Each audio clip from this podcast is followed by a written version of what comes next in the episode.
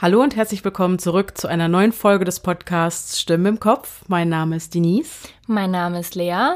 Und, und wir, wir, sind die Stimmen, die ihr gerade im Kopf habt. Erstmal wünschen wir euch ein frohes neues Jahr. Ich hoffe, ihr seid gut reingerutscht und habt die Wartezeit auf die neue Folge gut überstanden. Pia und ich, wir haben die Auszeit sehr effizient genutzt. Wir saßen ja eine Woche in unserem Häuschen in Holland in Quarantäne und haben gearbeitet, was das Zeug hält und ganz viel produziert. Und dabei ist tatsächlich auch die heutige Folge entstanden. Und was soll ich sagen? Ein Fall, wobei es sich dabei eigentlich nicht um einen Fall im klassischen Sinne handelt. Aber egal, jedenfalls ein Thema, das mir sehr am Herzen liegt, weil ich glaube, dass man ganz, ganz viel daraus mitnehmen kann. Und tatsächlich schleppe ich das schon länger mit mir rum und meine Mutter hat mich sogar schon mehrfach darum gebeten, dieses Thema endlich zu behandeln. Und ja, hier sind wir nun auf Wunsch einer einzigen Dame. Und natürlich berücksichtigen wir heute auch zum ersten Mal unser neuestes Podcast-Update. Und zwar werden wir am Ende der Folge eure Fragen zum heutigen Oberthema beantworten. Wir hatten euch vor zwei Wochen auf Instagram dazu befragt. Und was soll ich sagen? Ihr wart fleißig. Wart sehr fleißig. Mhm. Ich habe sehr viele Fragen dazu erhalten. Genau.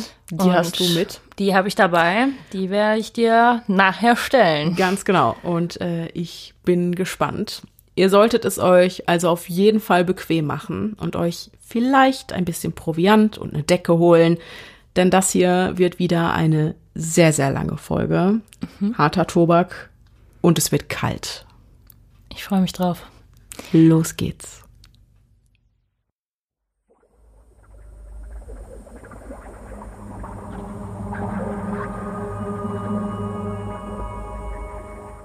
Es war alles so willkürlich.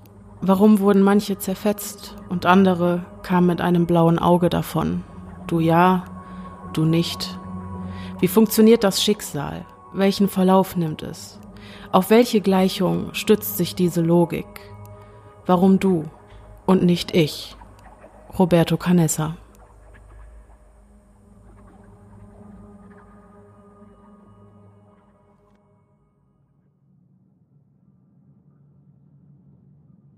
Wenn eine Horde junger, ungebundener Männer zu einer Reise aufbricht, ist die Stimmung innerhalb der Gruppe üblicherweise ziemlich ausgelassen. Und so ist es auch am 12. Oktober 1972, als sich die Rugby-Mannschaft des Old Christians Clubs für ein Freundschaftsspiel auf den langen Weg von Montevideo ins chilenische Santiago macht. In den Jahren 1968 und 1970 zählte diese Mannschaft mit ihren zwei Meisterschaftssiegen zu den erfolgreichsten Uruguays. Teampräsident Daniel Juan hatte den Flieger vom Typ Fairchild Hiller FH227 gechartert. Eine kleine Maschine mit Propellerturbinen, in der maximal 56 Personen Platz finden. Heute sind es nur 45 davon 40 Passagiere, die meisten davon Mitglieder der Rugby-Mannschaft sowie deren Familien und Freunde und fünf Besatzungsmitglieder.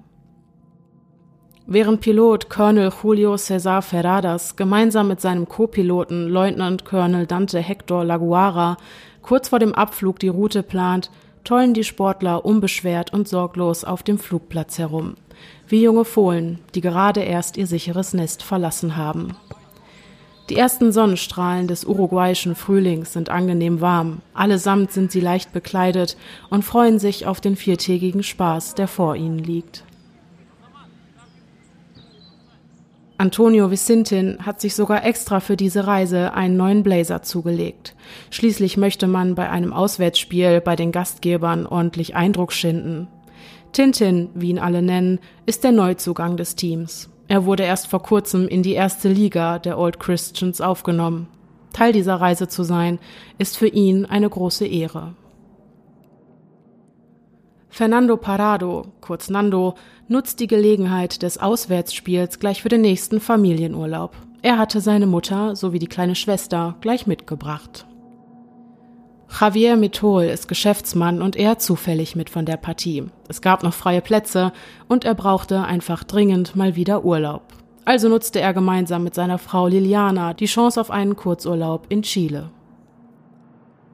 Francisco Panchito Abal ebenfalls Rugby-Spieler, steckt die letzte durchzechte Nacht noch in den Knochen und er ist froh, im Flieger endlich etwas Schlaf nachholen zu können. Roy Harley, auch ein Mitglied der Mannschaft, ist erleichtert, nach einem heftigen Streit mit seiner Mutter das Weite suchen zu können und mit seinen Freunden die Sau rauszulassen. Er hatte sich nicht einmal von ihr verabschiedet.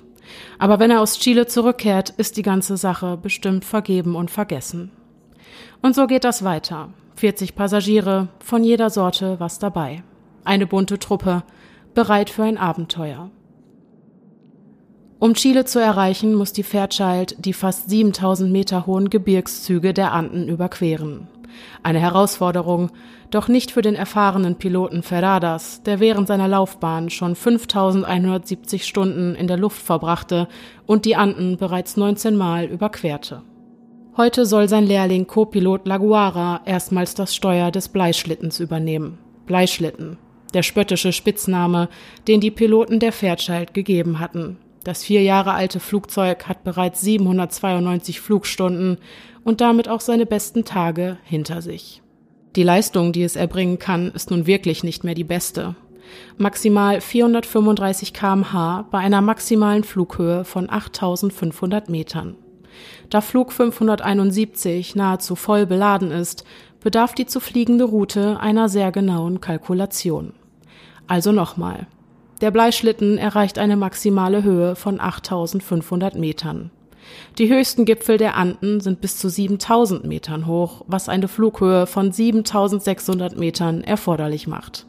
Eine riskante Rechnung. Es gäbe eine direkte Route nach Santiago, nur 200 Kilometer von hier. Doch Colonel Ferradas geht auf Nummer sicher und plant die Gipfel zu umfliegen. Die längere Route, 600 Kilometer, führt über den Luftweg A7 in südliche Richtung nach Malague. Von dort aus würden sie dann nach Westen abdrehen und über den Planchon-Pass fliegen, der lediglich eine Höhe von 2500 Metern erreicht. Ist der Pass erstmal überquert, geht es dann für weitere 70 Kilometer im Sinkflug nach Norden, bis Chile erreicht ist. So und nicht anders wird's gemacht. Abflug.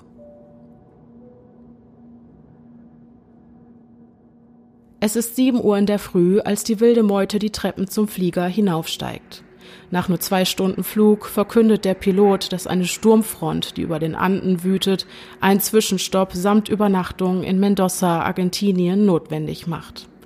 Passagiere und Besatzung werden in einem Hotel in der Nähe des Flughafens untergebracht. Doch am nächsten Morgen, den 13. Oktober 1972, haben sich die Stürme noch nicht gelegt, doch ist eine Besserung der Wetterverhältnisse für den frühen Nachmittag zu erwarten. Pilot Ferradas beschließt abzuwarten. Als sich um 14.18 Uhr die Lage weitestgehend beruhigt hat, startet er die Maschine erneut. Der Zwischenstopp hatte der Stimmung an Bord scheinbar nicht geschadet. Die Jungs sind aufgedrehter als am Vortag, toben durch den Gang, spielen über die Köpfe der anderen Passagiere hinweg Football und versuchen das Flugzeug zum Schaukeln zu bringen, indem sie sich von der einen Seite auf die andere werfen. Für einen kurzen Augenblick macht es den Anschein, als hätten sie mit diesem Vorhaben Erfolg. Doch dann ertönt die Stimme des Piloten durch den Lautsprecher. Meine lieben Fluggäste, wir erwarten leichte Turbulenzen, also machen Sie sich auf einen kleinen Tanz gefasst. Dieser Durchsage schenkt keiner der Jungen Beachtung. Einige setzen sich an die Fenster auf der rechten Seite, um die weißen Riesen der Anden besser sehen zu können. Ein atemberaubender Anblick. Ramon Sabella, von seinen Freunden Moncho genannt, darf sogar ins Cockpit, um mit seiner Kamera bessere Aufnahmen von den Bergen machen zu können. Doch als er durch die Linse blickt, vernebelt ihm eine graue Wand aus Wolken die Sicht. Ein Sturm zieht auf, und sie fliegen direkt darauf zu. Von nun an können sich die Piloten nur noch auf die Flugnavigation verlassen. Visuell lässt sich die aktuelle Raumlage nicht länger bestätigen. Zu Beginn des Andenüberfluges hatte das Flugzeug Rückenwind, der sich jetzt aber dreht und in Gegenwind umschlägt. Tapfer kämpft sich die Fairchild durch die Luftmassen, die ihr entgegenströmen. Mehr Schub geben die Piloten nicht. Co-Pilot Laguara meldet dem Flughafen in Malague ihre genaue Position. Sie befinden sich südlich von Malague, Fluglevel 180, also in 5500 Metern Höhe und werden den Planchon-Pass voraussichtlich gegen 15.21 Uhr erreichen. Der Planchon-Pass ist der Übergangspunkt der Flugsicherung von der argentinischen Seite auf die chilenische. Von nun an übernehmen also die Fluglotsen von Pudahuel in Santiago, Chile, die Flugverfolgung. Nach der Überquerung der Anden müsste sich Flug 571 elf Minuten später und nach weiteren zurückgelegten 70 Kilometern direkt über dem Ort Curicó befinden, der den Zeitpunkt für das Einleiten des Landeanflugs markiert. Doch sehr zur Verwunderung der Fluglotsen kontaktiert Laguara die Flugsicherung um 15.24 Uhr, nur drei Minuten nach dem ersten Funk, erneut. Sie hätten Curicó gerade eben überquert und würden jetzt wie geplant nach Norden abdrehen. Bitte um Landeerlaubnis sind die letzten Worte von Leutnant Colonel Laguara, die durch den Lautsprecher tönen. Wie konnten sie innerhalb von nur drei Minuten eine Strecke von 70 Kilometern zurücklegen? Auf diese Frage gibt es eine einfache Antwort. Gar nicht. Der plötzliche Gegenwind hatte die Fluggeschwindigkeit der Fairchild gedrosselt, die schlechte Sicht machte eine visuelle Orientierung unmöglich. Lediglich die Funknavigationsanlage zur Entfernungsmessung zeigte den Piloten eine digitale Anzeige der Entfernung zur nächsten Funkstation in Curicó an. Eine Funkstation, die Flug 571 erst nach weiteren zurückgelegten 18 Kilometern erreichen würde. Doch das geschieht nicht. Nicht heute. Nicht hier. Nicht jetzt. Zur falschen Zeit am falschen Ort. Stattdessen dreht Co-Pilot Laguara nach Norden ab, in Unwissenheit darüber, dass er sich noch immer mitten in den Anden befindet. Bitte um 30 Grad in nördliche Richtung drehen und den Sinkflug auf 3500 Meter einleiten. Landeerlaubnis erteilt. Drehen in nördliche Richtung um 14 Grad, dann Landeanflug. Roger. Ein bis heute nicht nachvollziehbarer und verhängnisvoller Navigationsfehler. Die Fairchild dreht 80 Kilometer zu früh nach Norden und taucht in die dunkelgraue Wolkendecke ein. Blind und in Watte gepackt, fliegt sie nichtsahnend mitten in die Hochanden hinein. Zwischen den 7000 Metern hohen Berggipfeln toben heftige Orkanböen und eisige Schneeschauer. Was für die beiden Piloten langsam bittere Realität wird, ist den Passagieren noch schleierhaft. Schatz, weißt du, was mich beunruhigt? Sagt Liliana Methol zu ihrem Ehemann. Was denn? Es ist Freitag der 13. Javier hält einen Moment inne. Ach, das ist doch albern. Alles nichts als Aberglaube. In diesem Augenblick fällt die Fairchild wie ein Stein und mit einem Mal ganze 200 Meter in die Tiefe. Fallwinde. Die Luftmassen sind dazu gezwungen, den Gipfeln auszuweichen. Auf der Rückseite des Berges befindet sich hingegen nichts weiter als ein luftleerer Raum. Ein Nichts, das den 20 Tonnen schweren Bleischlitten unmöglich auffangen kann. Ole, ruft es von hinten durch den Flieger. Einer der Jungs nimmt sich das Mikrofon der Flugbegleiter. Schnallen Sie sich bitte an, damit die Leichen nicht durch die Gegend fliegen. Danke. Schallendes Gelächter bricht in der Passagierkabine aus und übertönt für kurze Zeit das heftige Rütteln der Handgepäcksklappen. Das ist ja wie beim Reiten, ruft ein anderer als Reaktion auf die nächsten Turbulenzen. Dann ein zweites Luftloch. Die Fairchild verliert stetig an Höhe, die Motoren laufen im Nichts. Zwischen den Bergwänden fällt die Maschine weitere 200 Meter in die Leere, bis sie sich wieder fängt. Erst jetzt begreift ein Großteil der Insassen, wie ernst die Lage wirklich ist. Als Nando Parado durch sein Fenster sieht, blickt er gegen eine massive Steinwand. Der Berg musste nur etwa zwei Meter von seinem Sitzplatz entfernt sein. Auch den anderen Passagieren ist nicht entgangen, dass sich die grau-weiß gemaserten Giganten scheinbar in greifbarer Nähe befinden. Panik bricht aus, die Motoren laufen auf Hochtouren, das ganze Flugzeug vibriert. Wir brauchen mehr Leistung, schreit der Pilot im Cockpit. Javier Metol nimmt die Hand seiner Frau und fängt an zu beten. Als die Nase der Fairchild die Wolkendecke durchstößt und die Piloten den grauen Tod erblicken, der sich direkt vor ihren Augen aufbäumt, wird ihnen schlagartig klar, dass ihnen ein verhängnisvoller Fehler unterlaufen sein musste. Verzweifelt versuchen sie, die Maschine hochzuziehen, doch es folgen weitere heftige Turbulenzen und Fallwinde. Die Fairchild schüttelt sich und ihre Achse hebt sich in vertikale Richtung. Roberto Canessa klettert entgegen der Steigung in Richtung des Cockpits, bis der Vogel beinahe senkrecht in der Luft stehen bleibt. Es wird ruhig, bis der Bodenkollisionsalarm die Stille zerreißt. Unkontrolliert taumelt der Bleischlitten Richtung Boden und streift dabei die Berge, die ihn umzingeln. Einmal, zweimal, dreimal. Pilot Ferradas gibt maximalen Schub und schafft es, die Nase der Maschine über dem Gebirgskamm zu positionieren. Das war knapp. Fast geschafft. Nein. Um 15.34 Uhr streift die rechte Tragfläche den Gebirgsgrat und reißt ab. Dabei wird sie mit einer solchen Wucht nach hinten geschleudert, dass sie das Heck samt Leitwerk und den hinteren Teil des Rumpfes, einschließlich zweier Sitzreihen der Passagierkabine, abtrennt. Zurück bleibt das klaffende Loch zur Ewigkeit. Es war alles so willkürlich. Auf welche Gleichung stützt sich diese Logik? Warum du und nicht ich? Fünf Menschen, darunter drei Passagiere, der Navigator und ein Steward, werden durch den Sog aus dem Flieger gerissen. Ramon Martinez, Joaquin Ramirez, Gaston Castemal, Alejo Onie und Guido Macri hatten keine Chance. Das ist nicht fair. Nur wenige Sekunden später zieht das, was wir Schicksal nennen, Daniel Shaw und Carlos Valeta in die Ewigkeit. Freier Fall, Kollision, eine Schneebank fängt sie unsanft auf. Carlos überlebt den Aufprall, rutscht jedoch den Gletscher hinab, bis er in tiefen Schnee fällt, der sich kalt und schwer wie eine Zwangsjacke um seinen Körper legt. Schwarze Schauer winden sich die Wirbelsäule hinauf und legen sich um seine Augen wie ein Seidenschal. Ohne Sauerstoff kann ein Mensch nicht leben. 45 minus 5 gleich 40, minus 2 gleich 38. 4000 Meter über seinem Leichnam kämpft die schwer verwundete Fairchild immer noch gegen Luftlöcher, Fallwinde und Turbulenzen.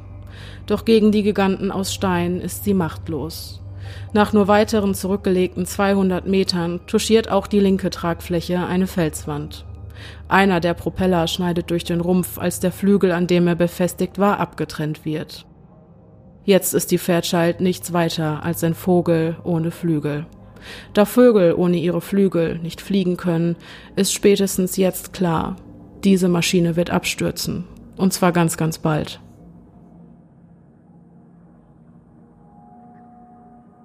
Diese Berge sind gewaltig. Diese Wolken sind gewaltig. Die Kräfte, die im Mikrokosmos Flugzeug auf die winzig kleinen Menschen wirken, sind gewaltig. Nur eine dünne Schicht Aluminium schützt sie vor dem Kampf der Titanen, der auf der anderen Seite wütet. Doch egal wer gewinnt, sie werden verlieren. Sitze und sämtlicher Krempel fliegen durch die Gegend. Der Wind transportiert die Schreie der Verletzten durch die Luft. Die verstümmelte Fairchild fliegt ungebremst weiter, bis sie mit einer Geschwindigkeit von 350 kmh erstaunlich sanft auf einem steilen Hang aufprallt und ihn 725 Meter weit hinunterrutscht. Bald werde ich erfahren, ob es Gott wirklich gibt, denkt Alvaro Maningo und trägt dabei die, die er am meisten liebt, fest in seinem Herzen. Doch noch bevor er dieser philosophischen Frage auf den Grund gehen kann, kollidiert das Flugzeug in 3800 Metern Höhe mit einer Schneebank und kommt endlich zum Stehen. Der abrupte Stopp reißt die Sitze aus ihren Verankerungen und katapultiert sie samt ihren Insassen nach vorne.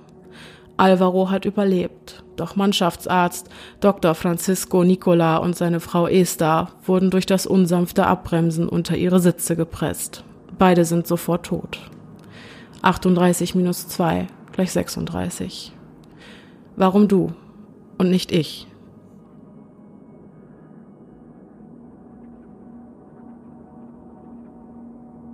Gustavo Zerbino öffnet seine Augen. Nur wenige Zentimeter vor ihm liegt eine junge Frau.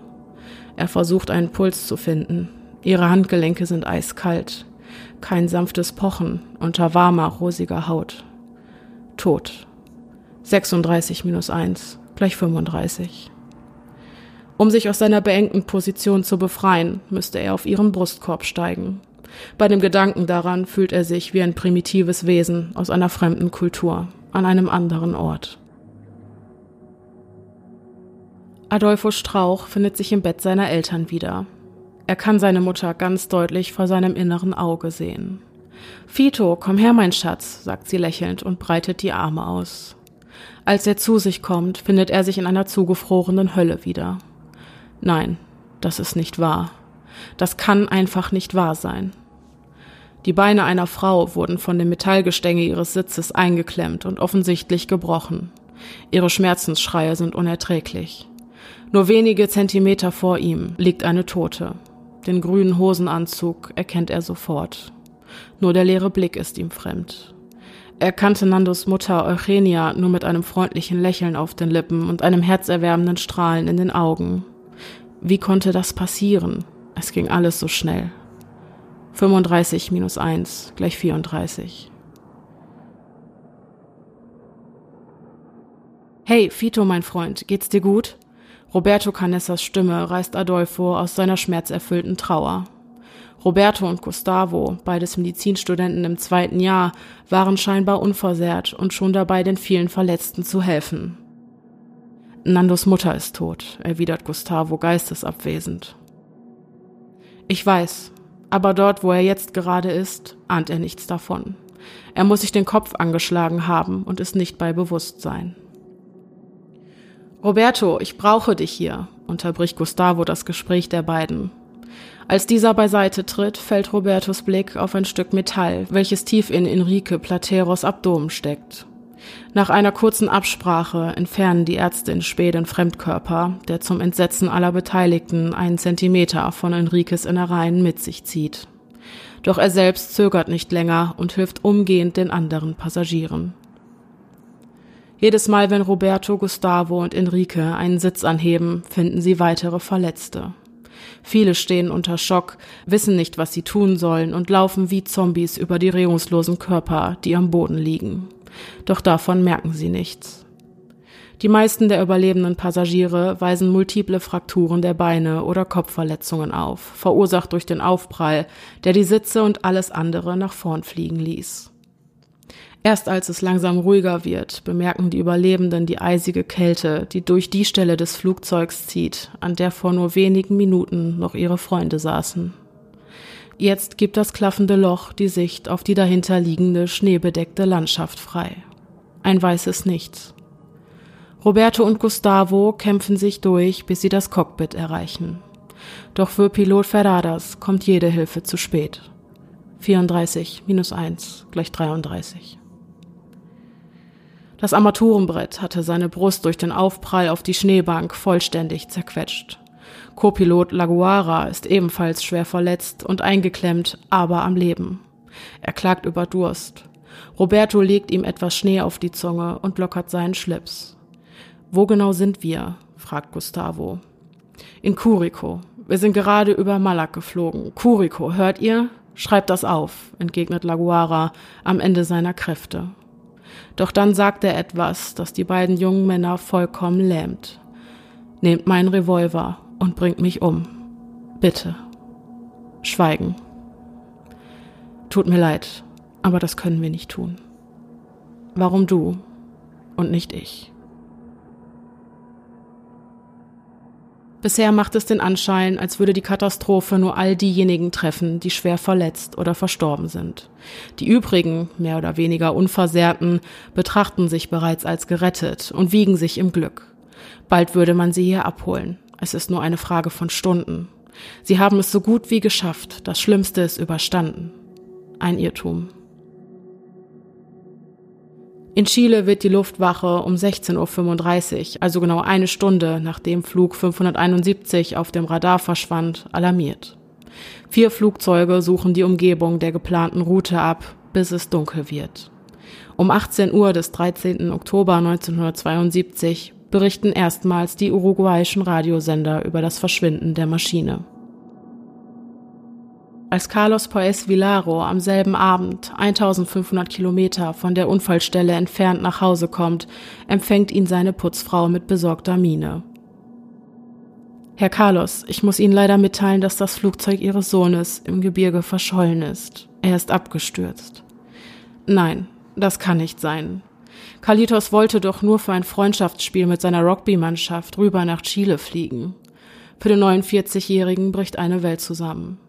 Dass sein Sohn bei einem Flugzeugabsturz ums Leben gekommen sein soll, das kann er einfach nicht akzeptieren. Umgehend macht er sich auf den Weg zum Flughafen und steigt dort gemeinsam mit vielen anderen, die auf der Suche nach ihren Angehörigen sind, in den nächsten Flieger nach Chile. Über den Anden liegt die Nacht bereits wie ein schwarzes Tuch. Nachts sinken hier die arktischen Temperaturen auf bis zu minus 40 Grad. Die Überlebenden suchen weiterhin Schutz im Wrack der Fairchild, doch lassen ihnen die eisigen Winde, die durch ihre klaffenden Wunden peitschen, keine Ruhe. Verzweifelt versuchen sie sich gegenseitig zu wärmen, doch ein Körper, der gerade dabei ist zu erfrieren, hat nichts mehr zu geben und schon gar nicht Wärme. Die Nacht dauert eine Ewigkeit. Es macht den Anschein, als würde es nie wieder hell werden. Nur die Freude, noch am Leben zu sein, macht diesen Moment ertragbar. 33 minus 5 gleich 28. Die ersten Sonnenstrahlen, die sich weit hinten am Horizont zu erkennen geben, bringen eine ungeheure Erleichterung mit sich. Zumindest für 28 der ursprünglich 33 Überlebenden. Fünf weitere Menschen hatten sich in dieser Nacht klammheimlich vom Diesseits ins Jenseits geschlichen. Vermutlich um der Kälte oder den Schmerzen, verursacht durch ihre schweren Verletzungen, zu entkommen. Auf welche Gleichung stützt sich diese Logik? Warum du und nicht ich? Du sind in diesem Fall der lebensfrohe Francisco Panchito Abal, Felipe Makirian, Julio Martinez Llamas, Graciela Mariani und Co-Pilot Dante Hector Laguara. Mögen sie in Frieden ruhen. Mit dem ersten Sonnenaufgang über den Anden realisieren die übrigen Überlebenden, was da am Vortag eigentlich geschehen war und dass es sich dabei keinesfalls um einen Albtraum handelte. Als sie ihren Zufluchtsort erstmals verlassen, erstreckt sich vor ihren staunenden Augen eine vollkommen andere Welt, bestehend aus nichts anderem als unberührtem Schnee. Ein beeindruckender, aber toter Friede, vollkommen anorganisch. Das einzige Leben an diesem Ort befindet sich im Wrack des Flugzeugs. Alles andere war schon immer hier gewesen, vom Anbeginn der Zeit. Der Mensch ist es, der hier fehl am Platz ist. Wir gehören hier nicht hin. Die übrigen Mitglieder des Rugby-Teams sind die ersten, die ihr Schicksal selbst in die Hand nehmen. Es ist Zeit, sich mit dieser ungewohnten Situation zu arrangieren und das Beste daraus zu machen. Denn nur so kann man an diesem gottverlassenen Ort überleben. Die Toten aus dem Wrack zu tragen, kostet die meiste Überwindung. Bei jedem leblosen Körper überkommt die Männer das Gefühl, als würden sie sich selbst zu Grabe tragen. Immer verfolgt von dem Gedanken, das könnte ich sein. Die letzte Ruhestätte der Verstorbenen befindet sich schließlich einige Meter abseits vom Flieger, wo man sie in einer Reihe mit den Gesichtern nach unten provisorisch aufbahrt. Nachdem auch der letzte Tote aus dem Wrack geborgen wurde, bilden sie einen Kreis um die Verstorbenen und beten. Nach einem Moment der Stille werden alle kaputten Sitze und Trümmer aus dem Flugzeug geschafft. Alle, mit Ausnahme der schwer Verletzten, packen mit an. Um die eisigen Winde abzuwehren, die durch den offenen Teil des Rumpfes ziehen, wird dieser mit Schrott, Gepäckstücken und Schnee abgedichtet. Jetzt bietet das Innere der Fairchild eine 2,5 mal 3 Meter große Fläche, die den 28 Überlebenden Schutz vor Schneestürmen und der beißenden Kälte bietet. Fito Strauch erweist sich während der Aufräumaktion als wahrer Überlebenskünstler. So findet er einen Weg, wie sie trotz der Temperaturen, die weit unter dem Gefrierpunkt liegen, Wasser gewinnen können. Dafür entfernt er dünne Blechplatten aus den Rückenlehnen der Sitze, legt auf diese mehrere Hände voll Schnee und platziert sie außerhalb des Fliegers. Durch die Wärme der Sonne, die von der metallenen Oberfläche reflektiert wird, schmilzt der Schnee und das Wasser läuft in eine leere Weinflasche, die er unter das Blech stellt. Doch nicht nur Metall reflektiert die Strahlung der Sonne. Auch das grelle Weiß, das sie umgibt, blendet ungeheuerlich. Um Schneeblindheit zu vermeiden, bastelt Fito Brillen aus den Sonnenblenden der Pilotenkabine, Draht- und BH-Trägern. Während er die Einzelteile für seine Konstruktion zusammensucht, findet er eine Kiste Wein und einen Koffer, der bis oben hin mit Zigaretten gefüllt ist. Daran würde es ihn also schon mal nicht mangeln. Immerhin. Die Bezüge der kaputten Sitze bestehen zum Teil aus Wolle und dienen den Überlebenden als Decken. Die Kissen, die am oberen Ende der Sitzlehne befestigt waren, werden abgetrennt und als Schneeschuhe zweckentfremdet, indem man sie mit einer Schnur um Fuß und Wade bindet. Einer der Helfer findet im Wrack ein altes Transistorradio. Roy Harley improvisiert eine lange Antenne aus Kabeln des Flugzeugs und tatsächlich gelingt es ihm, in 3800 Metern Höhe einen chilenischen Radiosender zu empfangen. Marcelo Perez, der Captain des Rugby-Teams, nimmt sich der Führung der Truppe an. Er ist ein wahrer Macher und findet für jedes Problem eine Lösung. Durch diese Eigenschaft in Kombination mit seiner charmanten und freundlichen Art, Befehle zu erteilen, ist er also mehr als qualifiziert für diesen Job. Auch das Einteilen und Rationieren der wenigen Essensvorräte gehört von nun an zu seinen Aufgaben. Ein Stück Schokolade und ein Stück Likör pro Tag für jeden. Nicht mehr und nicht weniger. Immerhin könne man nicht genau wissen, wie lange die Rettungskräfte brauchen würden, um sie zu bergen. Ein sparsamer Umgang mit den wenigen Ressourcen ist für Marcello also das oberste Gebot. Die anderen akzeptieren seine Entscheidungen und ordnen sich ihrem Anführer bereitwillig unter. Tatsächlich starten am selben Tag elf Flugzeuge aus Argentinien, Chile und Uruguay, um nach Flug 571 zu suchen. Drei von ihnen fliegen direkt über den Unfallort. Und zwar so dicht, dass die Überlebenden am Boden sie sehen können.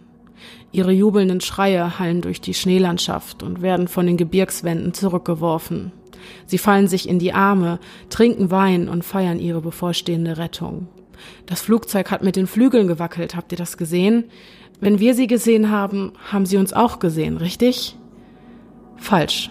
Das Flugzeug dreht ab, bis es gänzlich am Horizont verschwindet. Es flog ohnehin in einer solchen Höhe, dass die Insassen den weißen Rumpf der Fairchild bis zur Hälfte eingesunken im noch weißeren Schnee unmöglich hätten sehen können. Doch in einer solch auswegslosen Situation muss es doch erlaubt sein zu glauben, dass selbst das Unmögliche möglich ist. Vielleicht holen sie uns über den Landweg. Ganz bestimmt. Marcello schreibt mit einem roten Lippenstift groß die Buchstaben SOS auf das Dach des Wracks. Mit der Dämmerung landen auch die Suchmaschinen wieder an ihren Heimatflughäfen. Ohne Erfolg. Nichts. Lediglich Aufnahmen vom Gebirge und den Felsspalten konnten sie machen, um die Suche nach den verzweifelten Menschen auch am Boden fortzusetzen. 1972 wüten in Argentinien und Chile die heftigsten Schneestürme der Geschichte. Bis zu zehn Meter Schneefall im Gebirge. Und das ist ein Problem, denn das Wrack kann aufgrund der schlechten Sicht ohnehin nur mittags im Hellen geortet werden. Doch ausgerechnet zu dieser Zeit sind die Luftströme und Turbulenzen am stärksten, was die Suche, die ohnehin schon schlechte Erfolgschancen hat, zusätzlich erschwert. Die Erkenntnis, dass die Chancen gefunden zu werden verschwindend gering sind, bereitet auch Marcello langsam Kopfzerbrechen. In den kommenden Tagen verbringen die Überlebenden Stunden damit, den Blick in die Ferne schweifen zu lassen und die Berggipfel zu beobachten. Immer wieder spielen die eigenen Augen Streiche, gaukeln ihnen vor, dass dort oben Menschen den Pass überqueren. Doch in Wirklichkeit ist dieser Ort Gott verlassen und sonst nichts. Niemand hatte sich jemals hierhin verirrt. Kaum zu glauben, dass es in unserer überbevölkerten Welt ein so unberührtes Fleckchen Erde überhaupt noch gibt. Nichts als Schnee, Eis und tote Felsen. Die Nächte, in denen sie aufgrund der Kälte nicht schlafen können, sind die schlimmsten. Die eisigen Stunden vergehen einfach nicht. Angesteckte Zigaretten in den hohlen Handinnenflächen spenden wenigstens etwas Wärme. Außerdem stillt das Nikotin den Hunger. Manchmal beten sie zusammen oder singen Lieder. Das hilft, die beißende Kälte für einen kurzen Moment zu vergessen. Gemeinschaft wird in dieser neuen Weltordnung großgeschrieben. Dazu gehört auch, dass die guten Schlafplätze im Uhrzeigersinn an den nächsten abgegeben werden. Es herrscht eine Demokratie, in der jeder Einzelne den gleichen Wert hat. Brüder und Schwestern, die im gleichen Boot sitzen, sich gegenseitig auffangen, wenn sie fallen, und ihre Kraft mit den Schwachen teilen. Eines Nachts steht Bobby barfuß draußen im Schnee, den leeren Blick in die Ferne gerichtet. Du frierst dir noch die Füße ab, ruft es aus dem Wrack. Das ist mir egal. Was soll ich in Zukunft schon mit ihnen anfangen? Ohne zu zögern steht Daniel Fernandes auf, holt Bobby zurück in die Fairchild und massiert seine Füße. Wenn du es schaffst, sie zu retten, werde ich mein Leben lang dein Sklave sein, sagt Bobby schließlich mit einem Lächeln auf den Lippen. Die Nachmittage sind am erträglichsten. Zu dieser Zeit lässt es sich draußen in der Sonne ganz gut aushalten. Ein Nervenkitzel der besonderen Art stellen die Lawinen dar, die sich immer wieder mit einem bedrohlichen Grollen vom Hang des Berges stürzen. Mal rollen sie rechts am Wrack vorbei, dann wieder links. 28 Menschen, dazu verdammt, an diesem gottverlassenen Ort zu bleiben, während das Gebirge ihnen unmissverständlich zu verstehen gibt, wie mächtig es ist und dass es lebt. Am dritten Tag nach dem Absturz erwacht Nando Parado aus seinem Koma. Er hatte sich weitestgehend von seiner Schädelfraktur erholt, doch musste er nun den Tod seiner geliebten Mutter verkraften. Warum du und nicht ich? Seine Schwester Susanna ist noch am Leben, wenn auch schwer verletzt und in einem Zustand, der sich Tag für Tag verschlechtert.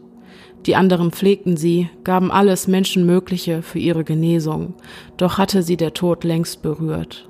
Langsam aber stetig kletterte er ihre Wade rauf, färbte rosiges Gewebe, faulig schwarz. Nando weicht während der nächsten Tage keine Sekunde von ihrer Seite. Die Geschwister standen sich schon immer sehr nah. Zu Hause in ihrer anderen Welt machten sie alles gemeinsam. Sie waren unzertrennlich. Nando begleitete seine kleine Schwester sogar auf Partys, um auf sie acht zu geben. Er war schon immer ein fürsorglicher und aufgeschlossener Typ. Doch jetzt wirkt er abwesend und verloren. Am achten Tag wird Susannas Körper von einem Geist umhüllt. Er streicht ihr übers Haar und lässt sie einschlafen. Sie stirbt in den Armen ihres Bruders, der bis zu ihrem letzten Atemzug bei ihr war. Am nächsten Morgen tragen die anderen Männer Susannas leblosen Körper raus in das weiße Nichts und legen ihn zu den anderen. 28 minus 1 gleich 27. Warum du und nicht ich? Elf Tage nach dem Absturz stirbt die Hoffnung auf Rettung endgültig. In Chile wurde die Suche nach dem uruguayischen Flugzeug, das in den Anden verschollen ist, heute aufgegeben, rauscht es aus dem Radio, das Roy in seinen zittrigen Händen hält. Alle anderen, die sich um ihn versammelt hatten, fangen augenblicklich an zu schluchzen und zu beten. Im Stich gelassen, von den eigenen Familien, der Regierung und zwei anderen Ländern. Die Hoffnungslosigkeit ihrer Lage umhüllt sie mit einem Schleier der Trauer. Diese Nachricht gibt Anführer Marcello den Gnadenstoß. Ohnehin schon geschwächt, fühlt er sich jetzt auch noch verantwortlich dafür, seine Mannschaft in diese Tragödie geführt zu haben. Nur Nando Parado blickt mit ruhiger Miene zu den Bergen hinauf, die sich in den westlichen Himmel erstrecken. Als Gustavo aus dem Flugzeug kommt und die Gesichter der anderen sieht, weiß er sofort, welche Hiobsbotschaft sie erreicht haben musste. Dann werden wir halt alleine hier rauskommen, sagt er, voller Zuversicht, und mit diesen Worten verhindert der junge Mann eine regelrechte Flut der totalen Verzweiflung. Gustavo hat recht. Sie müssen hier weg. Und das schnell. Die Essensvorräte neigen sich dem Ende und reichen nur noch für wenige Tage. Es gibt nichts, was sie in ihrer Not noch nicht gegessen hatten. Kosmetikartikel wie Hautcremes und Make-up. Aftershave und den letzten Rest Wein hatten sie aus dem Deckel einer Deo-Flasche getrunken. Einige aus der Gruppe sind bereits am Ende ihrer Kräfte und können nicht einmal mehr aufstehen.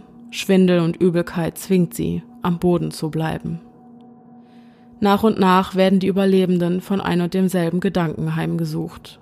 Wie ein Geist schwebt er über allem, wacht über jeden einzelnen Schritt und setzt mit seinem verführerischen Säuseln Flöhe in die Ohren derjenigen, die dem Hungertod besonders nahe stehen. Je weiter sie sich von der Welt, in der sie einst lebten, distanzieren, desto naheliegender scheint die Lösung.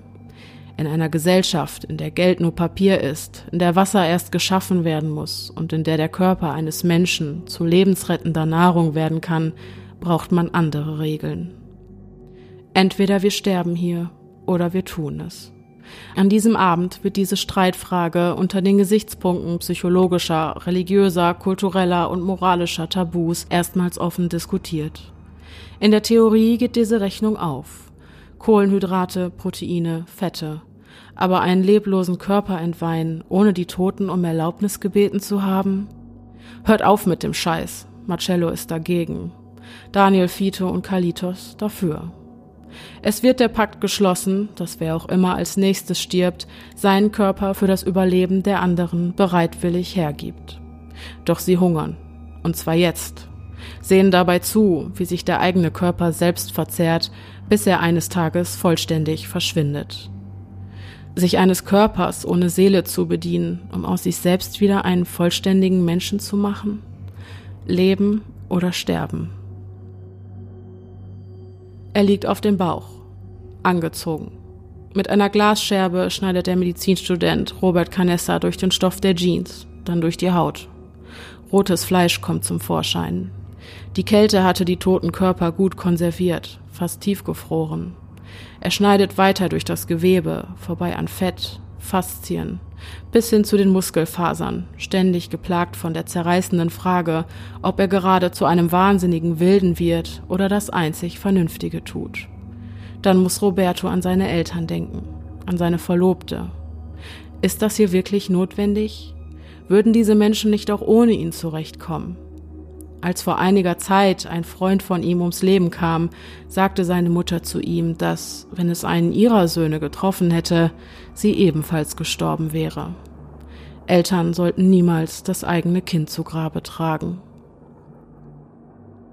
Mit einem Stück Menschenfleisch, kaum größer als ein Streichholz, macht er den Anfang. Alle neugierigen Blicke auf ihn gerichtet. Während er kaut, ist es totenstill. Die Übelkeit trifft ihn wie ein Schlag. Kalter Schweiß tritt ihm auf die Stirn. Nein, einfach runterschlucken. Der erste Schritt, von dem niemand weiß, ob er sie zurück in eine Zivilisation oder zurück in ein primitives Zeitalter führen wird, ist geschafft. Weitere Fleischstücke werden aus dem Körper herausgetrennt und für jeden zugänglich auf dem Wrack platziert. Nach und nach werden es weniger. Die meisten holen sich ihre Ration in einem unbeobachteten Moment und ziehen sich dann damit zurück. Jeder muss diese Entscheidung für sich treffen, doch wählt die Mehrheit das Leben. Diese Grenze einmal überschritten, macht die Erkenntnis, dass nichts Seltsames oder gar Magisches geschehen wird, das Thema Kannibalismus einfach nur zu einem weiteren Problem unter vielen, das zumindest für den Moment halbwegs gelöst ist. 16 Tage nach dem Absturz ist das Wetter so schlecht wie nie. Die eisigen Winde peitschen über die Gipfel der Anden und lassen die Erde in der Nacht auf den 29. Oktober erzittern. Von einem Geräusch, das an eine Herde galoppierender Pferde erinnert, wird Nando aus dem Schlaf gerissen. Es kommt näher. Als er wieder zu sich kommt, erdrückt ihn eine untragbare Last. Wie einbetoniert liegt er da, unfähig sich zu bewegen. Alvaro Maningo hat Glück im Unglück. Ihm hatte man in jeder Nacht den Platz in der Hängematte zugeteilt. Als er die Augen öffnet und nach unten blickt, liegen an der Stelle, wo vor dem Einschlafen noch seine Freunde lagen, nur noch Schneemassen. Der Gedanke, der einzig Überlebende dieser Lawine zu sein, löst Panik in ihm aus. Während Alvaro anfängt zu graben, kämpfen die Verschütteten um ihr Leben. Das Herz rast und die Lunge explodiert. Das Leben läuft rückwärts vor dem inneren Auge ab. 1000 farbige Bilder pro Sekunde. Kindheit, Jugend, die erste Liebe, alles was ist und jemals war. Freude und unendliches Glück lassen dich auf das Unbekannte zugehen. Doch was ist das? Entfernte Stimmen, die hektisch durcheinander reden. Mitten in diesem beeindruckenden Frieden, der den Tod aussehen lässt wie das reinste Vergnügen, gräbt Roy wie besessen nach seinen Freunden. Der Platz in der Kabine ist durch die Lawine, die sich ihren Weg durch die Öffnung im Heck gebahnt hatte, so beengt, dass er nur schwer Luft bekommt. Sobald es ihm gelingt, einen seiner Freunde auszugraben, sind die nächsten schon wieder unter den Schneemassen verschüttet, den er auf so engem Raum eigentlich nur hin und her schiebt. Auf der anderen Seite steht nun die Frage im Raum, ob es sich lohnt, kehrt zu machen ob es sich lohnt, vor diesem gewissen Punkt, auf den der Lichtstrahl zusteuert und von dem eine so mächtige Anziehungskraft ausgeht, wegzulaufen, anstatt weiter darauf zuzugehen. Hat man diesen Punkt einmal erreicht, gibt es kein Zurück mehr. Als ein eisiger Windhauch in Nandos Mund strömt, kann er wieder atmen. Mit einem Schrei und all seiner Kraft richtet er sich auf. Dann findet er sich in der weißen Hölle wieder. Haltet durch, gebt nicht auf, wir holen euch da raus. 27 minus 8 gleich 19. Für acht Menschen kommt jede Hilfe zu spät. Lebendig begraben unter einer Lawine, qualvoll erstickt und das, obwohl die Rettung zum Greifen nah schien. Als die verzweifelt Suchenden Marcellos Gesicht freilegen, ist sein Blick starr und vollkommen leer. Doch irgendwie strahlt sein Ausdruck etwas Friedliches aus. Der Kapitän der Titanic, endlich von der Verantwortung befreit, die wie eine große Last auf seinen Schultern lag. Der Schnee hatte sich einen Weg durch seinen Mund bis in die Luftröhre gebahnt und das Atmen somit unmöglich gemacht. Auch Javiers Frau Liliana sollte diesen weiteren Schicksalsschlag nicht überleben. Geschwächt durch den Hunger, denn sie war eine der wenigen, die es bisher nicht übers Herz brachte, das Fleisch der Toten anzurühren, zerbrach ihr zierlicher Körper unter den Schneemassen. Der Schmerz ist untragbar. Waren diese für tot erklärten Menschen nicht ohnehin schon genug gestraft?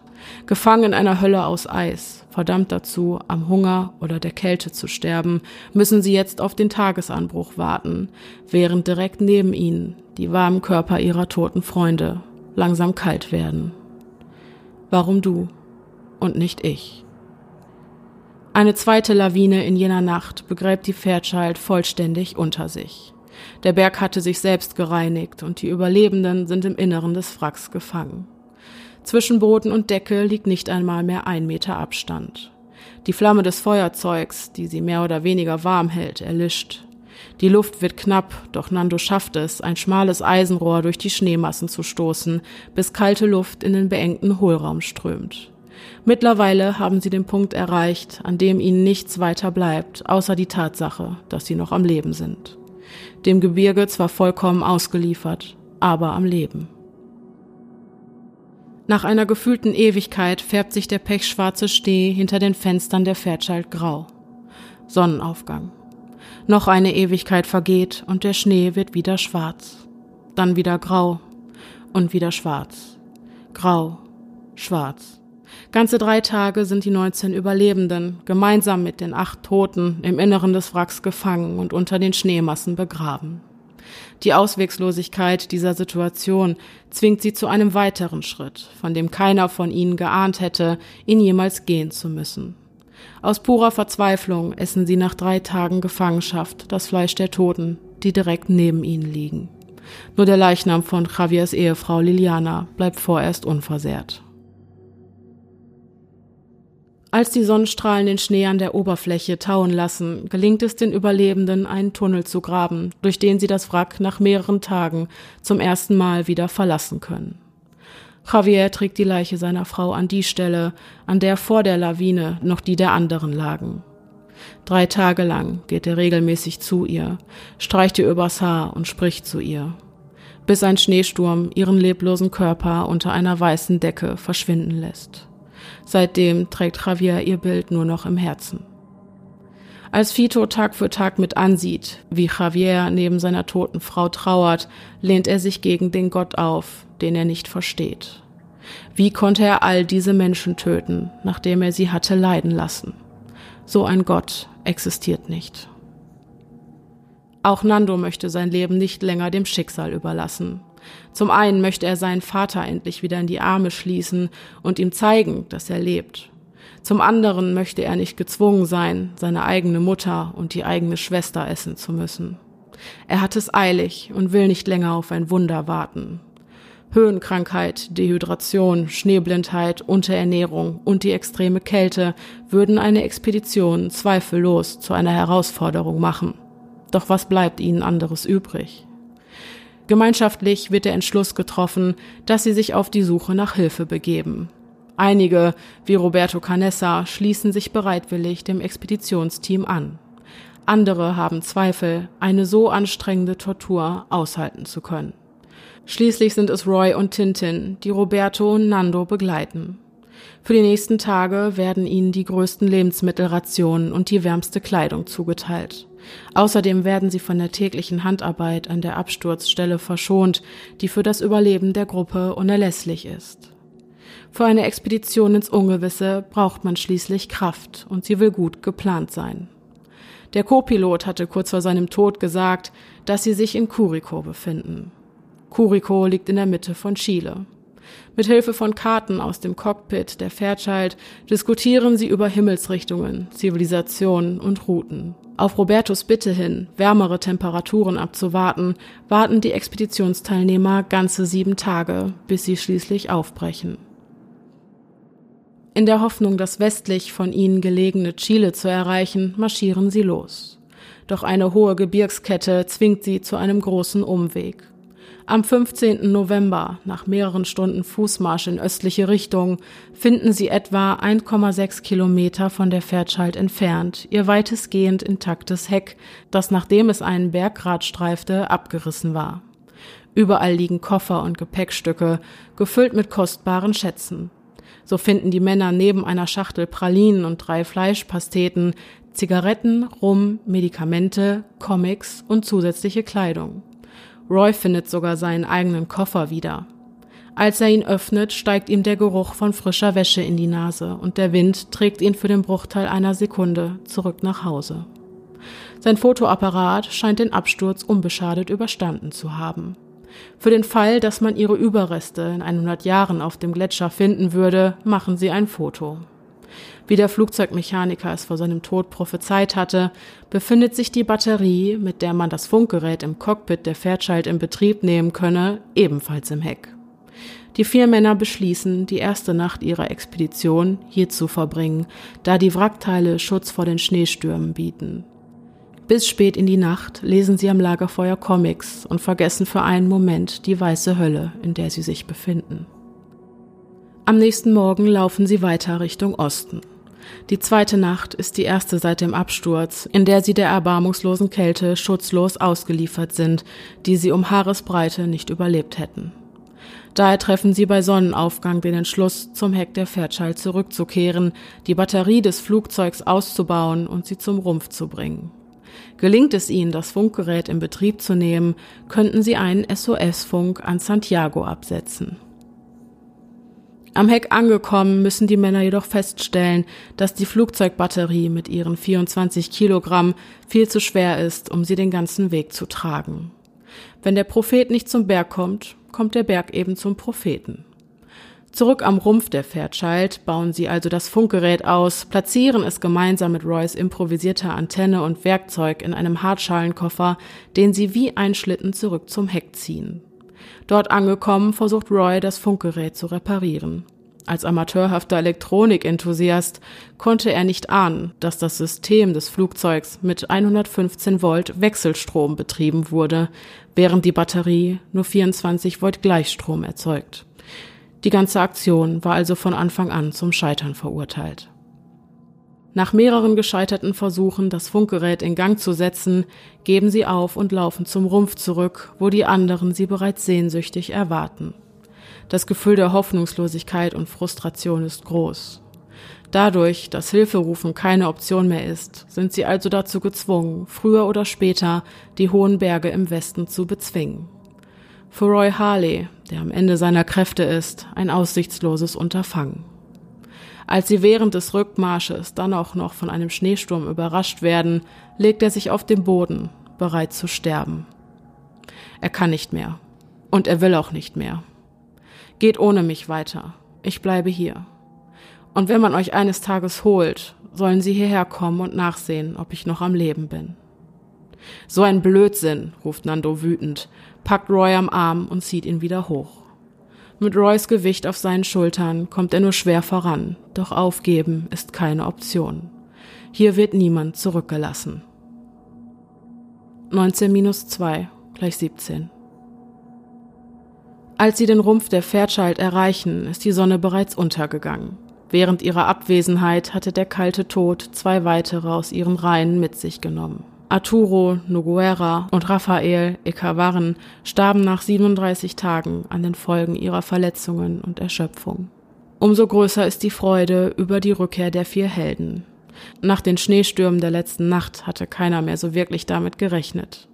Für Roberto, Nando, Roy und Tintin fühlt sich die Rückkehr an wie nach Hause kommen. Endlich wieder bei seinen Freunden zu sein, ist die größte Freude an einem so verlassenen Ort. Nicht einmal die Gewissheit, dass sie wieder ganz am Anfang stehen, kann die Freude über das emotionale Wiedersehen trüben. doch viel Zeit bleibt ihnen nicht.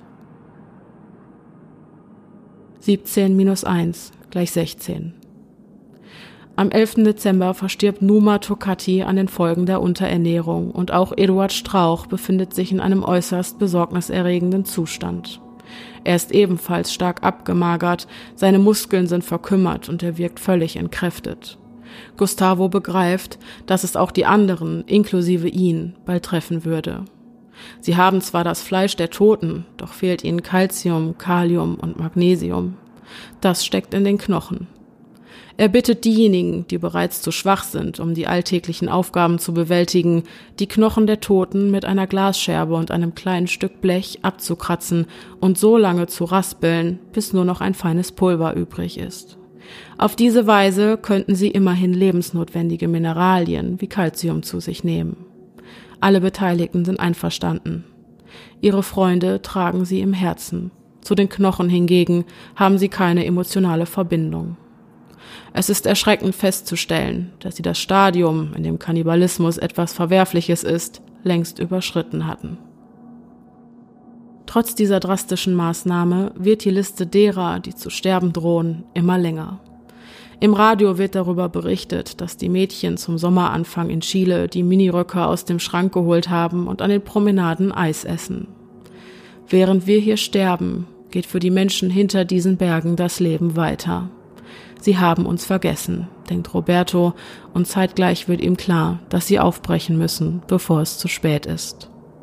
Wir sind dabei zu sterben, vertraut er sich seinem Freund Nando an. Hör zu, Roberto, wenn du soweit bist und gehen willst, begleite ich dich. Der einzige Ausweg aus der weißen Hölle ist der, der über die Berggipfel im Westen führt. Das größte Problem wird es sein, die eisigen Nächte und Stürme ohne ein Dach über dem Kopf zu überleben. Doch für jedes Problem gibt es eine Lösung. Auch für dieses hier. Aus der Isolierung der Fairchild, Kupferdrähten und wasserdichtem Stoff, der die Klimaanlage bedeckte, nähen die Überlebenden Schlafsäcke, die während der Nächte Schutz vor den erbarmungslosen Witterungen der Anden bieten. Essensvorräte werden in Socken transportiert und Eisenstangen dienen als Gehhilfen. Damit sind alle Vorbereitungen getroffen. Am 12. Dezember, 61 Tage nach dem Absturz, steigen Nando, Roberto und Tintin aus dem Wrack der Fairchild, um sich von den anderen zu verabschieden. Die Würfel sind gefallen. Jetzt gibt es kein Zurück mehr. Diese drei jungen Männer sind von nun an der einzige Trumpf der Gruppe. Alles, was ihnen noch bleibt. Ihre letzte Hoffnung. Doch nach 20 Metern dreht sich Nando noch ein letztes Mal um. Ich weiß nicht, wie lange wir brauchen werden. Wenn ihr also die Körper meiner Familie essen müsst, dann tut es. Zögert nicht. Dann verschwinden die Silhouetten der drei Männer langsam am Horizont. Während Nando, Roberto und Tintin immer tiefer in das weiße Nichts marschieren, gehen ihnen 1000 Fragen durch den Kopf, begleitet von der Gewissheit, dass sie auf dieser Expedition sterben werden. Aber wie und wann? Ein Sturz oder durch die Kälte wie ist es wohl zu erfrieren oder zu verhungern? In der Hoffnung, auf der anderen Seite der Berge grüne Täler zu erblicken, laufen sie in Richtung des westlich von Curicó gelegenen Chiles. Als sie den Hang der Gebirgskette erreichen, ist jeder Anflug von Angst wie weggeblasen. Dafür ist keine Zeit mehr. Die Welt beschränkt sich nur noch auf die 10 oder 15 Meter, die unmittelbar vor ihnen liegen. Am ersten Abend ist weit und breit kein geeigneter Schlafplatz in Sicht. Starker Wind peitscht ihn um die Ohren und lässt sie in ihrer durchnässten Kleidung erzittern. In seiner Verzweiflung bricht Roberto in Tränen aus. Das ist die schlimmste Nacht meines Lebens, schluchzt er.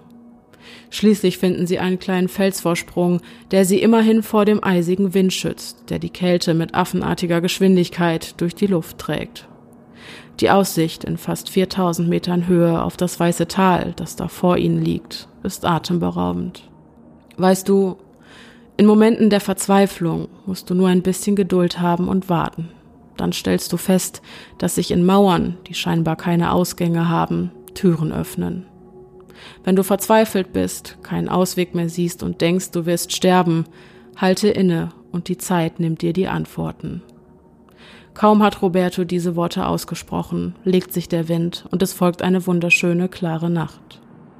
Gott meint es gut mit uns, erwidert Tintin. Nando ist der Erste, der am nächsten Morgen auf den Beinen ist. Erfüllt von ungeduldiger Vorfreude, endlich die grünen Täler auf der anderen Seite zu sehen, klettert er bis zum Gipfel des Gletschers. Doch was er dann erblickt, verschlägt ihm die Sprache. Nichts als Berge und Schnee. Sie waren unmöglich über Kuriko aus dem Himmel gefallen. Nein, das kann nicht sein. Die Karten lügen nicht.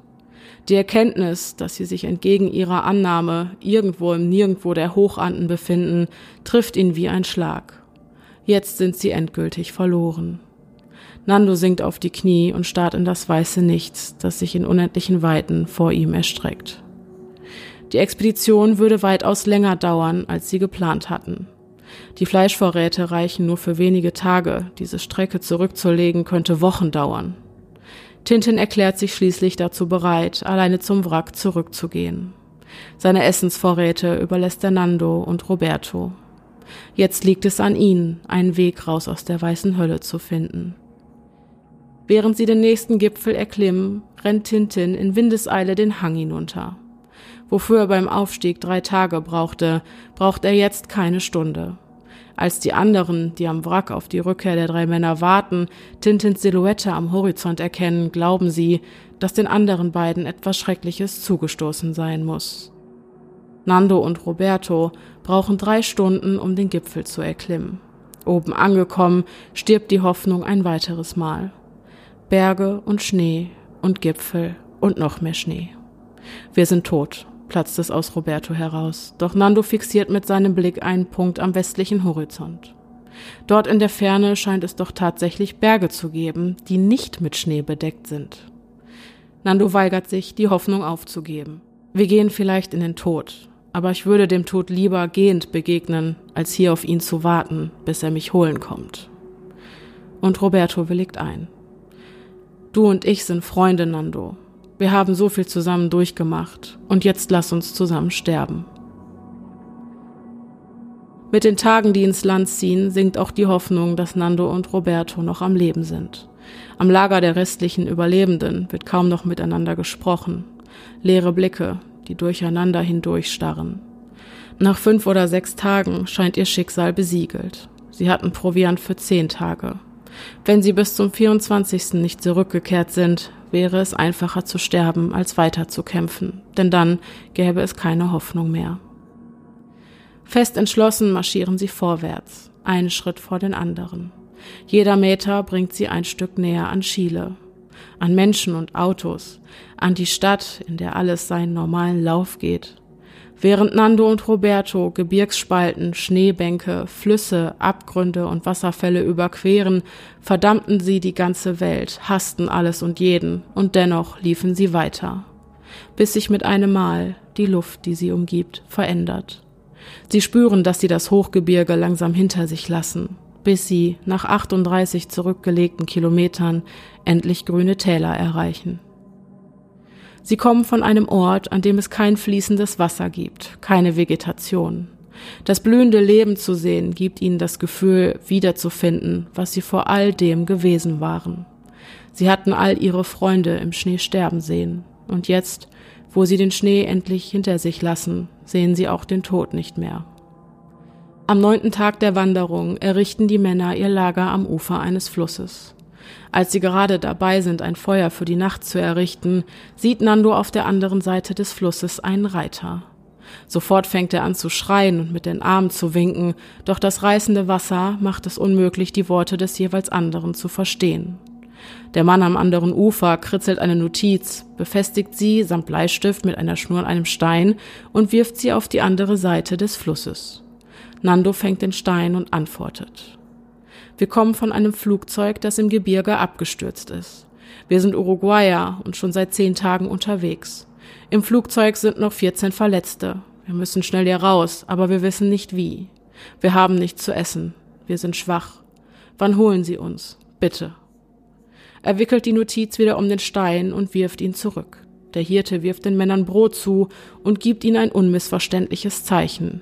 Dann reitet er zehn Kilometer Richtung Westen. Wie fühlen Sie sich? Im Moment bin ich glücklich, weil ich meine Freunde retten werde, aber erst dann bin ich wirklich glücklich. Wie viele Überlebende sind dort? Im Moment sind es 14. Welche Nachricht möchtest du deinem Vater schicken? Ich will sagen, dass mich in diesen zwei Monaten vor allem der Gedanke, ihn wiederzusehen, am Leben gehalten hat. Er braucht mich gerade sehr und ich brauche ihn. Ich hoffe, dass ich bald wieder bei ihm bin. Wie viele seid ihr? Hast du Geschwister? Meine Mutter und meine Schwester starben leider im Flugzeug. Ich habe noch eine Schwester. Wie habt ihr überlebt? Was habt ihr gegessen? Zu diesem Thema möchten wir nichts sagen. Die anderen gaben uns hier Essen, damit wir stark waren für die Expedition. Wir haben uns sehr eingeschränkt. Die anderen aßen sehr wenig. Wir hatten fast nichts zu essen. Die anderen sitzen im Flugzeug, als Daniels Schrei sie aus ihren Tagträumen reißt. Sie haben Nando und Roberto gefunden. Hört her! Und tatsächlich, das Radio in seinen Händen spricht den Beweis. Die Gesichtsausdrücke verändern sich. Alle fangen an zu jubeln und Freudentränen laufen über die geröteten Wangen. Die restlichen Überlebenden von Flug 571 liegen sich in den Armen. Sie haben es tatsächlich geschafft. Nach 72 Tagen im ewigen Eis werden sie endlich gerettet. Der Pilot hält Nando eine Karte vor die Nase. Wo sind die anderen? Wir holen sie. Schneller als er gucken kann, hebt man ihn auf den freien Sitz, legt ihm den Gurt an und setzt ihm einen Helm auf. Eine Minute später hebt der Hubschrauber ab. Sie überfliegen all die Gipfel, die Nando und Roberto in den vergangenen zehn Tagen zu Fuß überquert hatten, bis zur argentinischen Grenze. Doch sie sind noch nicht am Ziel.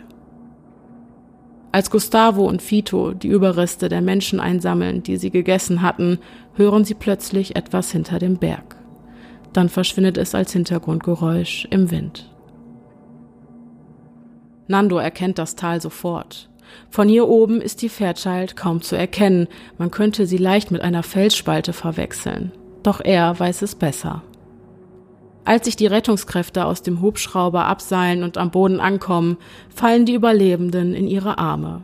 Alle weinen, auch die Rettungskräfte. Totgeglaubte, die zurück ins Leben finden. Es lebe Chile, es lebe Uruguay, es leben unsere chilenischen Brüder. Fast zwei Stunden lang zeigt Ramon Sabella den Sanitätern und Piloten das gesamte Areal, gibt den Toten ihre Namen zurück, einem nach dem anderen. Als die Überlebenden schließlich die Berge hinter sich lassen, überkommt sie ein Gefühl der Sehnsucht und Traurigkeit. Sie lassen so viel mehr zurück als nur die Anden. Alles, was sie hier erlebt hatten, all ihre Freunde, die hier gestorben waren. Es fühlt sich an, als würde sie eine im Entstehen begriffene Welt hinter sich lassen.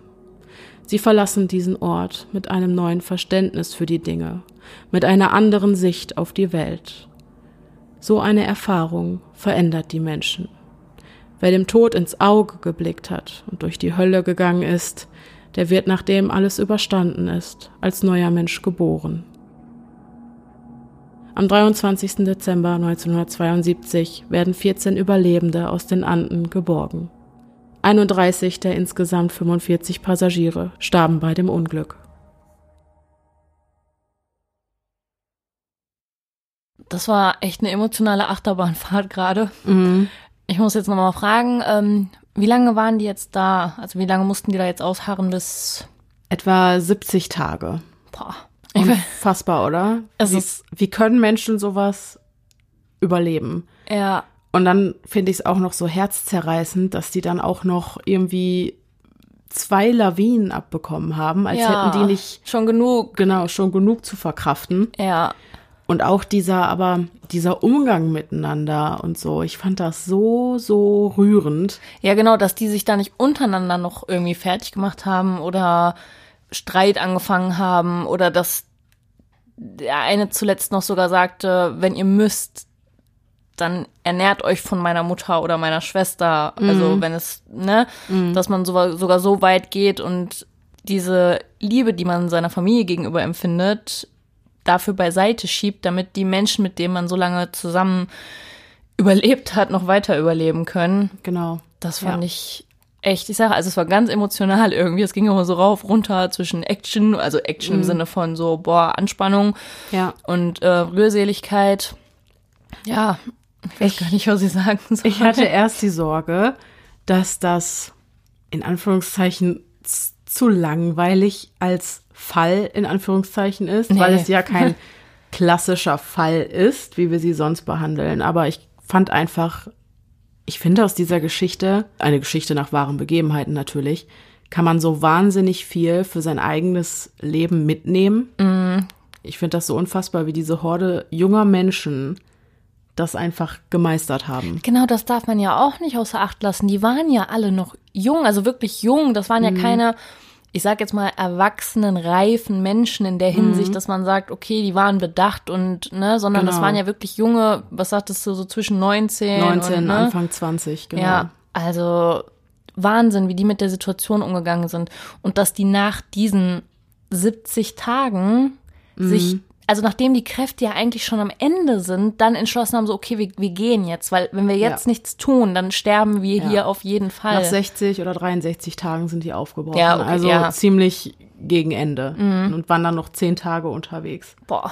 Und der eine hatte einfach eine Schädelfraktur. Der lag ja die erste Zeit im, das war doch der, oder? Ja, genau. Der, lag der ja Nando erste- lag im Koma. Und der hatte eine Schädelfraktur und das ist aber auch der, der diese Wanderung mitgemacht hat dann am Ende, Genau. ne? Ja, genau. Das ist der Wahnsinn. Ich, das ist der Wahnsinn, was der menschliche Körper aber auch kann. Also, genau, wo man eigentlich denkt, okay, das benötigt auf jeden Fall medizinische Hilfe, hat der Körper in diesem Moment selbst reguliert. Er lag drei Tage im Koma, wahrscheinlich bis die Hirnschwellung oder Mhm. so zurückgegangen ist und dann ist er wieder aufgewacht. Ich meine, natürlich hätte das auch anders ausgehen können, keine Frage. Aber ich finde es so krass, wie sehr die sich auch an diese neuen Begebenheiten Begebenheiten angepasst ja. haben, genau. Daher hat die Folge übrigens auch ihren Namen, ähm, das Tal der Tränen, weil das Tal der Tränen ist ein Begriff aus der Psychologie des Veränderungsmanagements, könnte man auf Deutsch sagen. Also wie der Mensch sich an einschneidende Veränderungen anpasst.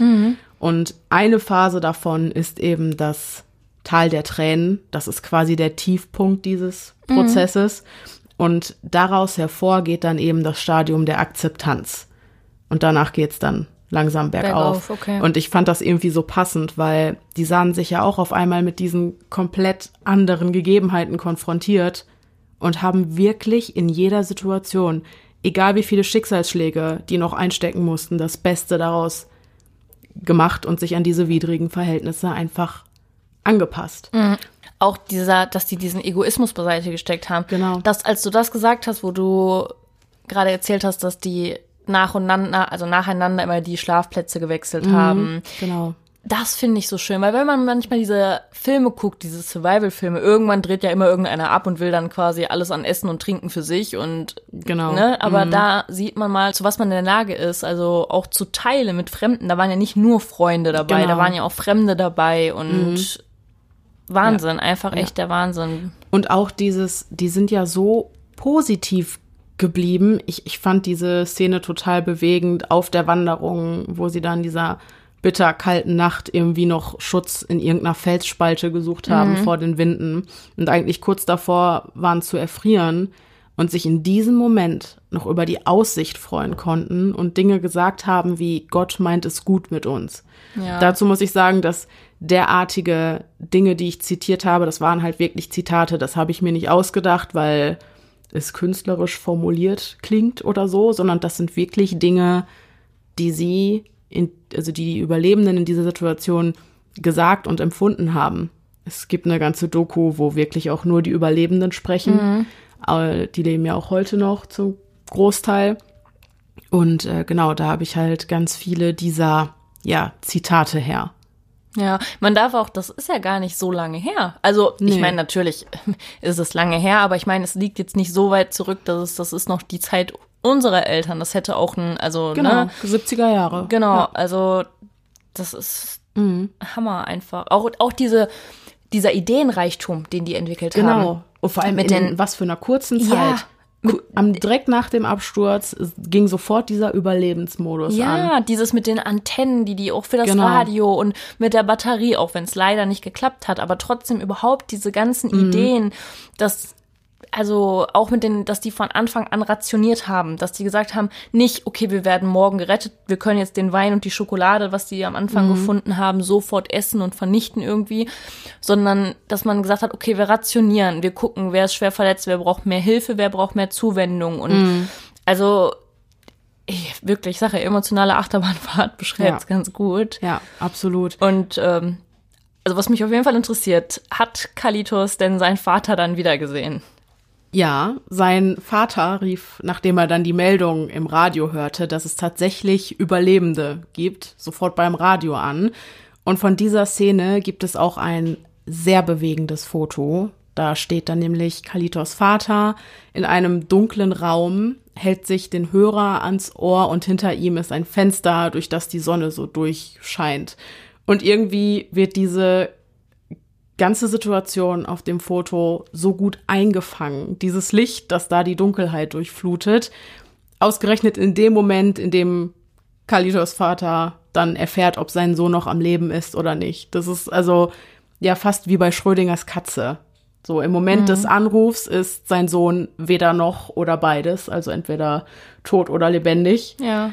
Und ja, einfach ein sehr ergreifendes Bild das werden wir euch auf Instagram hochladen, dann könnt ihr euch das mal angucken. Es ist einfach äh, alles rund um diesen Fall ist wirklich sehr, sehr bewegend.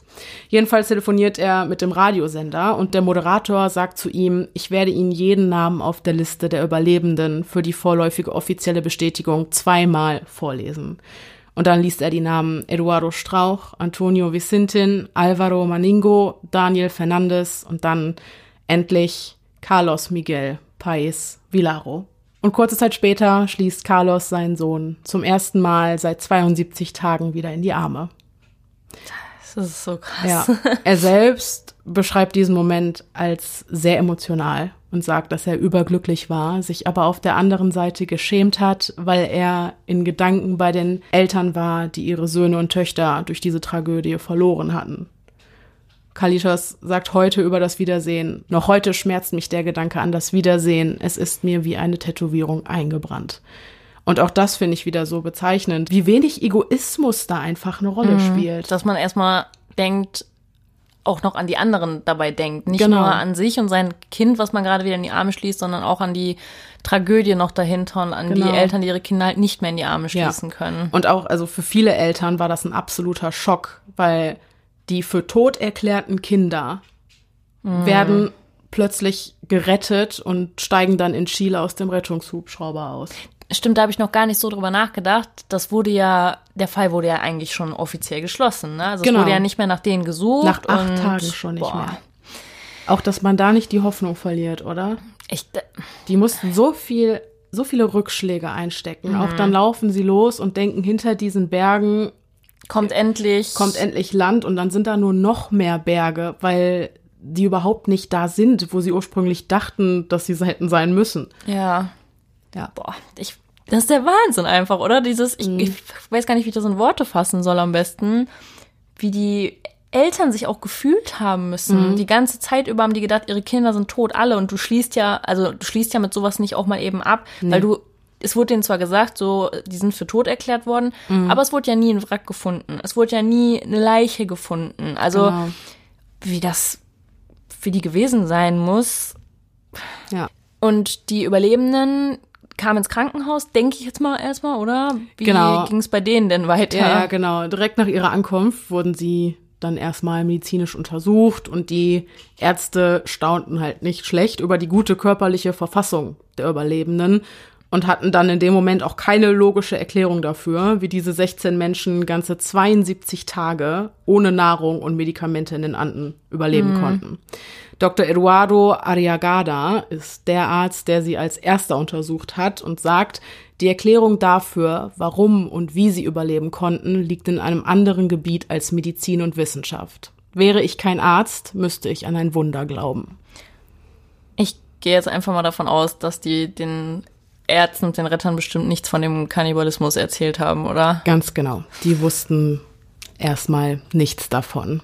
Okay, ja, aber wie war das denn dann? Wurden die restlichen Leichen auch geborgen? Also als sie die restlichen Toten gesehen haben, haben die dann nicht gesehen, dass denen Fleischstücke fehlen oder?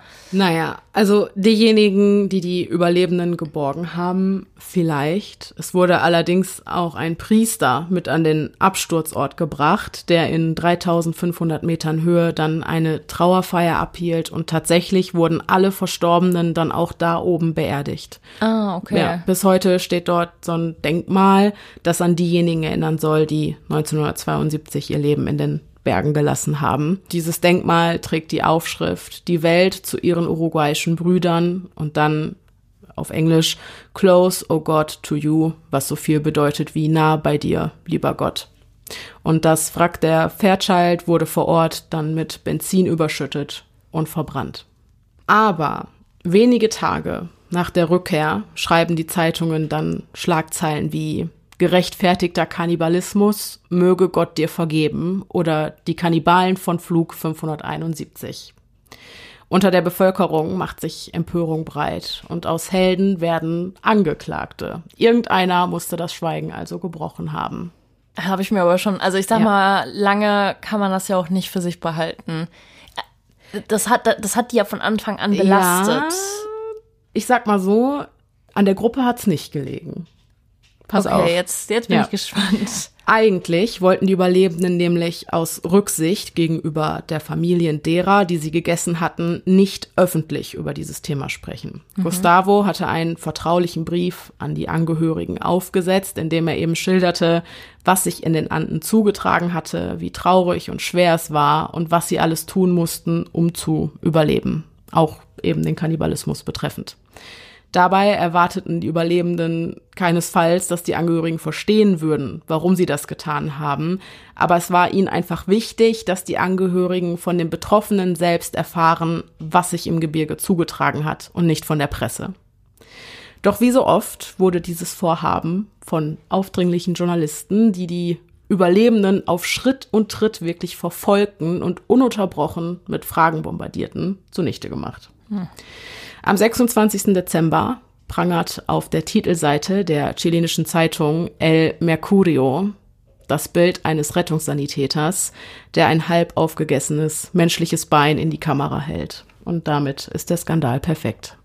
War das denn auch ein Foto von der Unfallstelle? Ja. Okay. Genau. Und. Genau. Zwei Tage später, am 28.12.1972, wurde daher dann eine Pressekonferenz einberufen, in der Alfredo Delgado Stellung zu den Vorwürfen bezieht. Und die anderen 15 Überlebenden stärken ihm dabei den Rücken. Und an dieser Stelle zitiere ich seine Worte. Irgendwann hatten wir kein Essen mehr, nichts mehr. Da haben wir uns gesagt, wenn Jesus beim letzten Abendmahl seinen Aposteln sein Leib und Blut schenkte, dann sagte er uns damit, dass wir es ihm gleich tun und sein Leib und sein fleischgewordenes Blut nehmen sollen. So wurde es zu einem intimen Abendmahl zwischen uns. Und es half uns zu überleben. Wir möchten nicht, dass das, was für uns eine sehr intime Angelegenheit ist, beschmutzt oder entstellt wird. Es muss im Zusammenhang gesehen und gedeutet werden. Wir sollten uns nur an den Mut dieser jungen Menschen erinnern. Und tatsächlich ließ die Empörung der Anwesenden erst nach, als Delgado von dem Pakt erzählte, den sie geschlossen hatten. Wer stirbt, der opfert sein Fleisch für das Überleben der anderen. Mhm. Und ja. Aber ausgerechnet die Familien reagierten weitaus verständnisvoller. So kam nach der Pressekonferenz der Vater eines Verstorbenen auf die Männer zu, schloss sie in die Arme und sagte, sagt nichts, ich habe euch sehr lieb. Oh.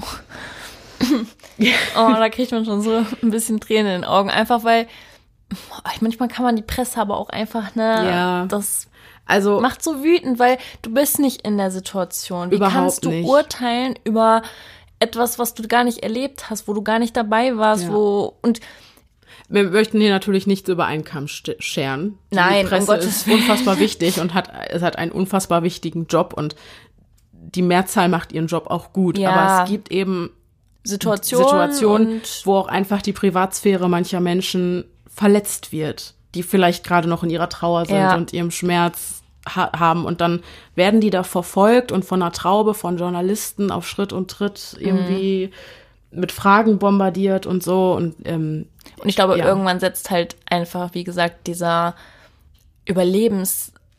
Überlebensmodus so ein, dass du, und die haben sich ja trotzdem damit schwer getan. Also es war ja Mhm. Jetzt nicht so, Fall. dass die nach zwei Tagen gesagt haben, so, Ja. Freunde, ne, wir, ähm, Und ich denke, das wird doch auch jeder sehen. Ja. Nur trotzdem wird es dann halt von, wurde es dann von der Zeitung wieder total reißerisch aufgemacht mit die Ja. Kannibalen von Flug 571 und so. Ich finde ja auch, dass Kannibalismus immer ein hartes Wort ist. Also es klingt immer, ich finde, man verbindet das automatisch mit etwas. Ich bin richtig gespannt, was du mir gleich noch über den Kannibalismus erzählen Ja. wirst, weil ich finde, also ich verbinde natürlich den Kannibalismus als allererstes auch mit was Schrecklichem und mit etwas Abnormalem. Deswegen erzähl mir jetzt ein bisschen was darüber, bitte, Okay. damit ich äh, Ganz kurz nur, weil wir jetzt an dieser Stelle dieses Survival-Ding abschließen. Mhm. Das hat ja auch ganz hervorragend an die Folge angeknüpft, mit der wir das letzte Jahr abgeschlossen haben. Das war ja die um Leben Ja. und Tod. ja, Ja, ja. das äh, ging so ein bisschen Hand in Hand. Aber das lassen wir jetzt hinter uns und wir machen jetzt weiter mit dem Kannibalismus. Denn wer es noch nicht gemerkt hat, das hier ist unser heutiges Oberthema. Und ich glaube, ähm, ich denke, das hat man, hat man mitbekommen, oder? ja, ich denke schon. Wir haben ja auch dieses Mal im Vorfeld ähm, auf Instagram nach euren Fragen zu diesem Thema gefragt und ihr habt uns ganz fleißig ganz viele Fragen geschickt und die werden wir hier jetzt auch beantworten nach und nach. Lea ist das Sprachrohr, Sprachrohr, genau, und stellt demnach ähm, vereinzelt eure Fragen. Genau. Für dich ist Kannibalismus sehr negativ besetzt. Mhm, genau. Gucken wir uns das mal so an, ob Kannibalismus wirklich einfach eine schreckliche Sache ist oder ob das einfach nur das ist, was wir daraus machen. Und was halt auch zum Beispiel da auch die Presse und die Medien draus machen, ne? weil man Genau, genau. Kannibalismus meint das Verzehren der Artgenossen oder Teilen derselben, insbesondere der Verzehr von Menschenfleisch durch Menschen. In diesem Fall spricht man aber von Anthropophagie. Der Begriff leitet sich aus der griechischen Sprache ab und setzt sich aus den Worten Anthropos, was Mensch bedeutet, und Phagein, zu Deutsch Essen, zusammen. Armin Maivis, der Kannibale von Rothenburg, nannte sich zum Beispiel in vielen Kannibalenforen im Netz Anthrophagus. Okay. Da ist ja zum Beispiel auch, ne? Das kommt einem als erstes in den Sinn. Armin so. Maivis. Wenn Ja. man Kannibalismus hört oder liest, dann Genau. Aber es gibt anscheinend auch andere Seiten, so wie die, die wir heute beleuchtet haben. Tatsächlich scheint der Kannibalismus auch so alt wie die Menschheit selbst zu sein. Schon in der Bibel wird er thematisiert. Haben wir auch eben in der Pressekonferenz gehört, in diesem Zitat. Aber ähm, hier zitiere ich direkt aus Johannes 6 aus der Bibel. Wer mein Fleisch isset und trinket mein Blut, der bleibt in mir und ich in ihm. Wie mich gesandt hat der lebendige Vater und ich lebe um des Vaters willen. So wird auch, wer mich isset, leben um meinetwillen. Dies ist das Brot, das vom Himmel gekommen ist. Nicht wie die Väter haben gegessen und sind gestorben. Wer dies Brot isset, der wird leben in Ewigkeit. Im Jahre 1942 erwähnte Kolumbus, dass die Ureinwohner der westindischen Inseln in schrecklicher Angst vor den Kanniba lebten. Und damit waren wohl die Bewohner der Nachbarinsel gemeint. Und auch die Azteken sollen im Rahmen ihrer Fruchtbarkeitsrituale jährlich ungefähr 15.000 Menschen geopfert und anschließend zum Teil verzehrt haben. Heutzutage findet sich der Kannibalismus in zahlreichen Mythen und Märchen, wie zum Beispiel bei Hänsel und Gretel oder im Film Robinson Crusoe wieder. Eine sehr moderne Interpretation dieses Motivs stellen übrigens Zombie-Filme dar. Da geht es ja auch im Wesentlichen darum, was passiert, wenn Menschen andere Menschen essen. ja, stimmt, habe ich auch noch gar nicht so. Äh, Ein anderes Beispiel wäre der Wendigo. Ja, oh, Genau. Mhm. ganz furchtbar. Aber da wird der Mensch ja auch bestraft für das Menschenfleisch verzehren. Das wird er in der Tat. Das Also sind- in der Mythe jetzt des Das sind halt diese Einflüsse auch der Popkultur und weiß nicht, dass es alles irgendwie im negativen Kontext zusammen. Ja, genau. hängt. Das meine ich nämlich, es hängt, also der Kannibalismus ist einfach negativ behaftet. Mhm. Also gibt es überhaupt Spezies, bei denen Kannibalismus was Normales ist? Ja, die gibt es. Denn auch im Tierreich gibt's Kannibalismus. Und hier unterscheidet man zwischen der aktiven und der passiven Form. Und im Fall des passiven Kannibalismus ist im Verzehr keine aktive Tötung vorangegangen, was bei der aktiven Form wiederum der Fall ist. Aktiver Kannibalismus ist häufig bei Fischen und verschiedenen Reptilien, wie zum Beispiel Krokodilen oder Schlangen, zu beobachten. Passiver Kannibalismus kommt hauptsächlich bei Aasfressern vor und dann gibt es noch den filialen Kannibalismus, bei dem die Eltern ihren eigenen Nachwuchs verzehren. Also scheint Kannibalismus nur bei vereinzelten Spezies ein absolutes Nahrungstabu zu sein. Und dazu zählt eben auch die Spezies Mensch. Doch warum das so ist, darauf habe ich keine Antwort. Anscheinend ist es einfach wieder der Natur, für den Menschen zumindest. Mhm. Ja, aber man hört das ja auch immer oft so, man isst ja auch kein Menschenfleisch, ne, mhm. irgendwie. Mhm. Und wenn man mal so drüber nachdenkt, natürlich jetzt sollte man, also natürlich jetzt nicht falsch verstehen im Sinne von, man sollte Menschen züchten, um sie dann zu schlachten und zu essen. Aber einfach nur, es ist am Ende, im Endeffekt ist es Fleisch. Es ist, es ist genauso das gleiche Fleisch, nicht das gleiche, aber es ist auch Fleisch, ist wie auch eine Fleisch, Kuh hat genau. oder wie ein Schwein hat oder ein, ein Hühnchen genau. oder. Es, es erfüllt den Zweck. Genau, es ist Fleisch, aber es ist halt wirklich einfach. Ja, es liegt nicht in unserer Natur. Nee, überhaupt nicht. Ja. Überhaupt nicht. Das ist einfach. Absurd für uns. Ja, genau, für uns.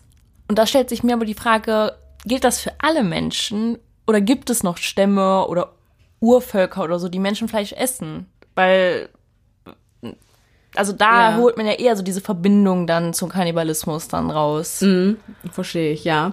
Und äh, diese Völker gibt es tatsächlich.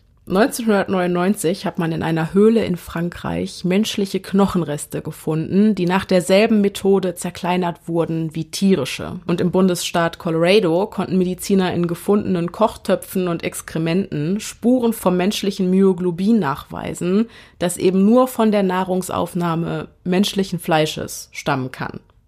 Ich kann jetzt keine exakten Zahlen nennen, wie weit der Kannibalismus in verschiedenen Stämmen oder Religionen noch verbreitet ist, aber es kommt schon noch vor. Die im Amazonasraum beheimateten Yanomami pflegen zum Beispiel einen alten Brauch, bei dem sie die Asche verstorbener Angehöriger essen. Die Asche wird im Rahmen einer Zeremonie dabei in einem Bananenbrei eingerührt und anschließend verzehrt. Durchgeführt wird dieses Ritual aber nur nach dem Tod besonders geschätzter Angehöriger, Ihnen erweisen die Yanomami dadurch nämlich die letzte Ehre und zeigen dadurch auch ihren größtmöglichen Respekt. Das ist ja noch mal was anderes.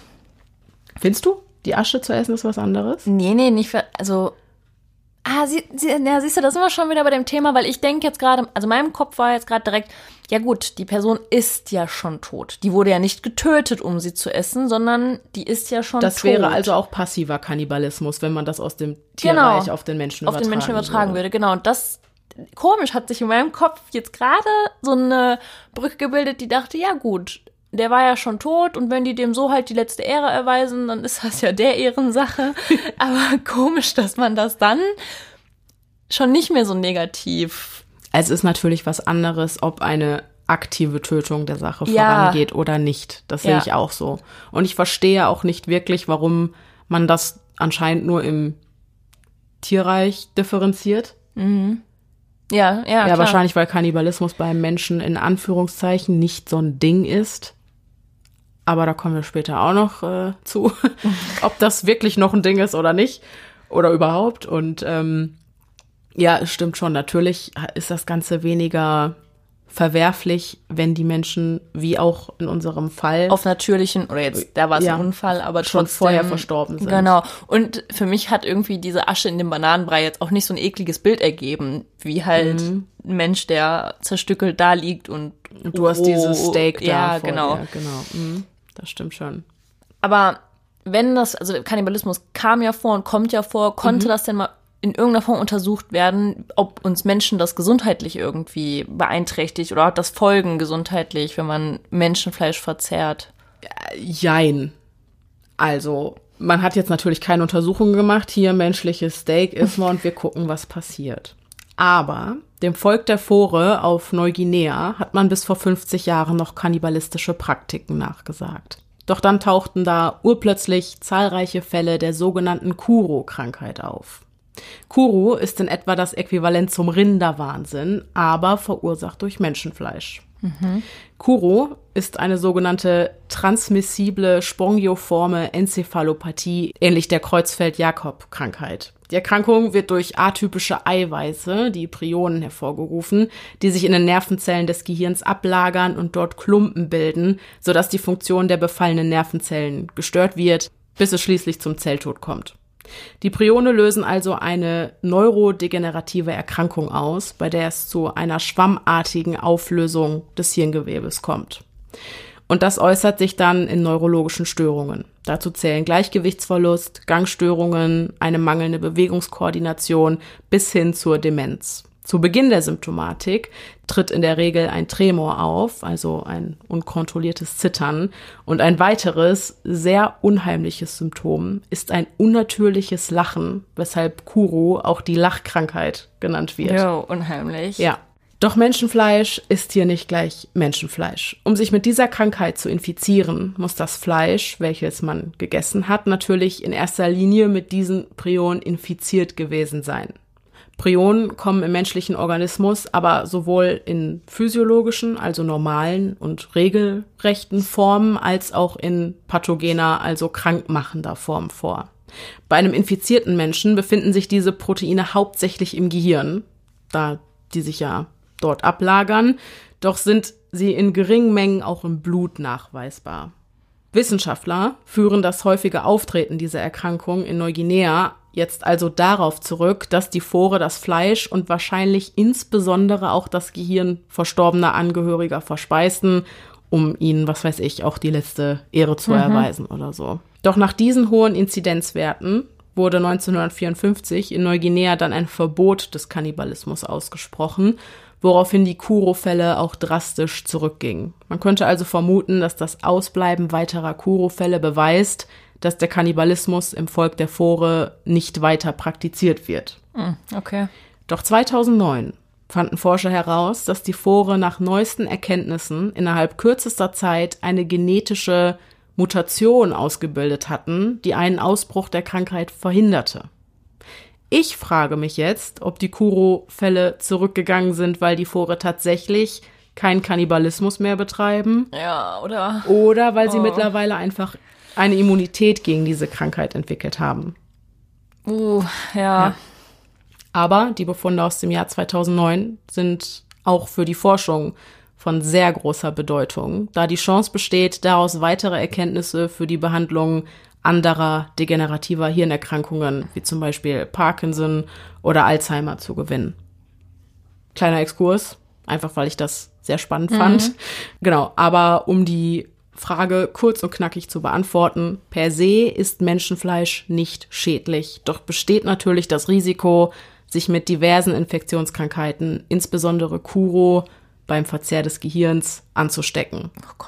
Und selbst bei gekochtem oder gebratenem Fleisch können bestimmte Mikroorganismen bestehen bleiben und Infektionskrankheiten hervorrufen. Weil und das Fleisch, was wir essen, das kann da ja genauso passieren. Mhm. Siehe BSE. Ja, ja, klar. Nur wird das natürlich streng kontrolliert. Ja. Was beim Menschenfleisch nicht der Fall ist. Und ähm, genau, also es ist in der Tat mit Vorsicht zu genießen, anscheinend insbesondere der Verzehr des Hirns wegen dieser atypischen Eiweiße. Und das Trinken von Blut führt definitiv zum Erbrechen. Das habe ich im Berufsalltag oft genug beobachten dürfen. Zu viel Blut schlucken ist anscheinend nicht gut für den Magen. Wieso im Berufsalltag? naja, wenn du eine Magenblutung hast. Ah, okay, ja gut, ich dachte jetzt, du hast irgendwelche. Nein, nein, ganz beliebt ähm, Mandeln, wenn du die Mandeln entfernt kriegst, das kann nachbluten mm. und dann schlucken die Patienten ja, das Blut okay. und die müssen sich eigentlich in der Regel dann auch über lang oder kurz übergeben. Ja. Ja, okay, das macht dann Sinn mit dem Blut und ja. dem Magen, das verstehe ich. Deswegen, ich kann das bestätigen. Mhm. Okay, wir lassen die Stämme der Kannibalen hinter uns und kommen zu den Motiven, die hinter dem Kannibalismus stecken. Also warum essen manche Menschen ihre Artgenossen? Hinter Kannibalismus steckt nämlich weitaus mehr, als einfach nur seinen Hunger stillen zu wollen. Der Autor Christian Spiel unterscheidet in seinem Buch Menschen essen Menschen, die Welt der Kannibalen, verschiedene Formen des Kannibalismus, je nach dem jeweiligen Motiv. Unser heutiger Fall zeigt ja bereits, dass man auch über Umwege zum Kannibalismus kommen kann. Aber es gibt eben noch zahlreiche andere Gründe, warum Menschen zu dem Fleisch ihrer Artgenossen greifen. Zum einen gibt es den mythisch begründeten Kannibalismus, der daraus resultiert, dass in Weltschöpfungsmythen häufig die Rede von der Schöpfung der Welt durch Kannibalismus ist. Beim religiösen Kannibalismus werden Körperteile als direkte Opfergabe an die Götter dargeboten. Der rituelle bzw. symbolische Kannibalismus versteht den Kannibalismus als Bestattung im Menschen. Hier wird der Geopferte oder Verstorbene in sich aufgenommen, um seine Wiederkehr zu verhindern. Pietätskannibalismus meint den Verzehr eines verstorbenen geliebten Menschen aus Respekt, Liebe oder Trauer, um den Toten würdevoll zu ehren, aber auch um ihn an einem sicheren Ort zu verwahren. Beim Angst- oder Exokannibalismus wird der getötete Feind am denkbar sichersten Ort, nämlich in sich selbst verwahrt, um auf diese Weise ebenfalls die Wiederkehr zu verhindern. Dann gibt es nach Spiel den magischen Kannibalismus, bei dem der Verzehr eines anderen Menschen dadurch motiviert wird, dass wünschenswerte Eigenschaften wie Kraft und Mut vom Opfer durch den Verzehr auf den Kannibalen übergehen. Dieses Motiv kann auch beim rituellen Kannibalismus bedeutsam sein. Der justizielle oder Gerichtskannibalismus hingegen beschreibt das Verspeisen von Verurteilten oder das Trinken ihres Blutes. Ich denke mal, um Strafe auszuüben oder aber um ebenfalls die Rückkehr zu verhindern. Dann haben wir noch den Kannibalismus in Form des sexuellen Fetischismus, auch krimineller Kannibalismus genannt. Das kennen wir in unserem Zeitalter wahrscheinlich noch am ehesten, da solche in unserer Gesellschaft als Straftat geahndeten Handlungen ja meist durch die Medien sehr weit verbreitet werden. Und tatsächlich musste ich bei der Recherche feststellen, dass krimineller Kannibalismus in der menschlichen Geschichte tatsächlich keine Seltenheit ist. Mhm. Der medizinische Kannibalismus ist zum Glück mittlerweile ausgestorben, zumindest in unserer modernen Welt. Im alten Rom aber wurde Epilepsie zum Beispiel durch das Trinken von Gladiatorenblut behandelt und bis ins 18. Jahrhundert hinein waren Blut und verschiedene Körperteile hingerichteter sehr begehrt, um daraus Medizin herzustellen. Und zu guter Letzt der Kannibalismus zu Ernährungszwecken in extremen Notlagen, der auch als profaner Kannibalismus bezeichnet wird. Wir haben auch die Frage bekommen, ob es denkbar ist, dass man aus Hunger zum Kannibalen wird. Und ich glaube, unser heutiger Fall liefert das perfekte Beispiel dafür, warum diese Frage definitiv mit Ja zu beantworten ist. In gewissen Ausnahmesituationen ist nahezu jeder dazu in der Lage, zum Kannibalen zu werden. Denn der Flugzeugabsturz in den Anden stellt keinen Einzelfall dar.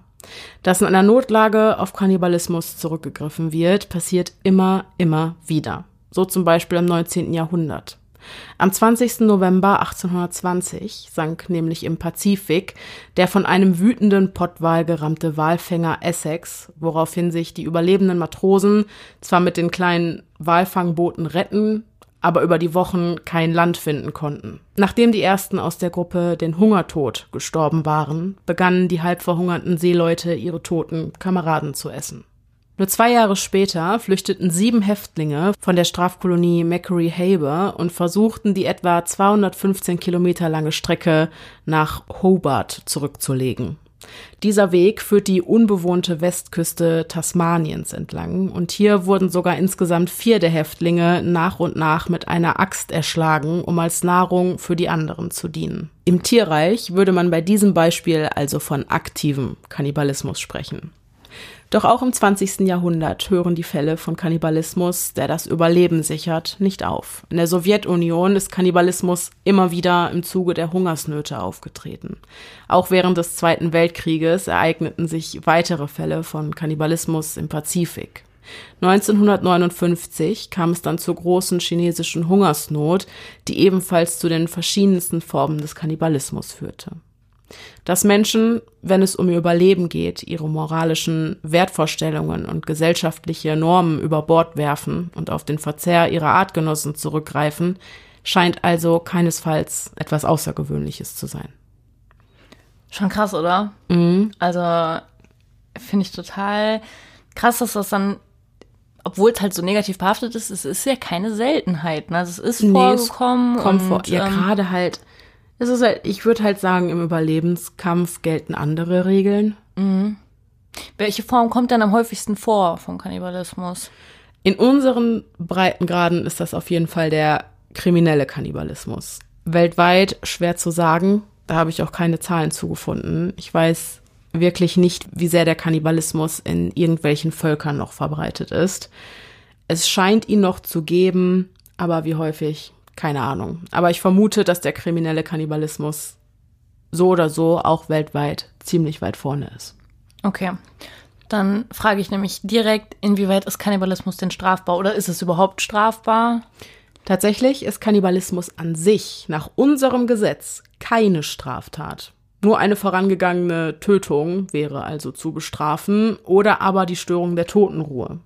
So gibt es zum Beispiel den Paragraphen 168 StGB, in dem es heißt, es wird derjenige bestraft, der an dem Körper oder an Teilen des Körpers eines verstorbenen Menschen beschimpfenden Unfug verübt. Das wäre dann beispielsweise einer der Paragraphen, auf den man sich im Fall von Kannibalismus stützen könnte, wenn man ihn denn bestrafen möchte. Okay. Und noch eine Frage hat uns erreicht, die jetzt gerade dazu ganz gut passt.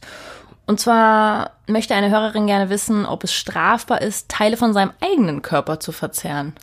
Nein, das ist nicht strafbar. Du darfst mit deinem Körper tun und lassen, was du möchtest. Das würde dann wohl eher unter selbstverletzendes Verhalten fallen, was aber genauso wie Suizid nicht strafbar ist.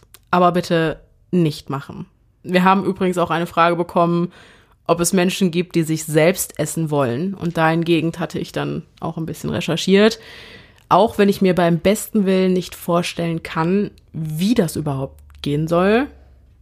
Da bräuchte man ja eigentlich jemanden, der dich sediert, der dir Teile entnimmt und dich dann wieder wach werden. Mhm. Also es wäre kompliziert.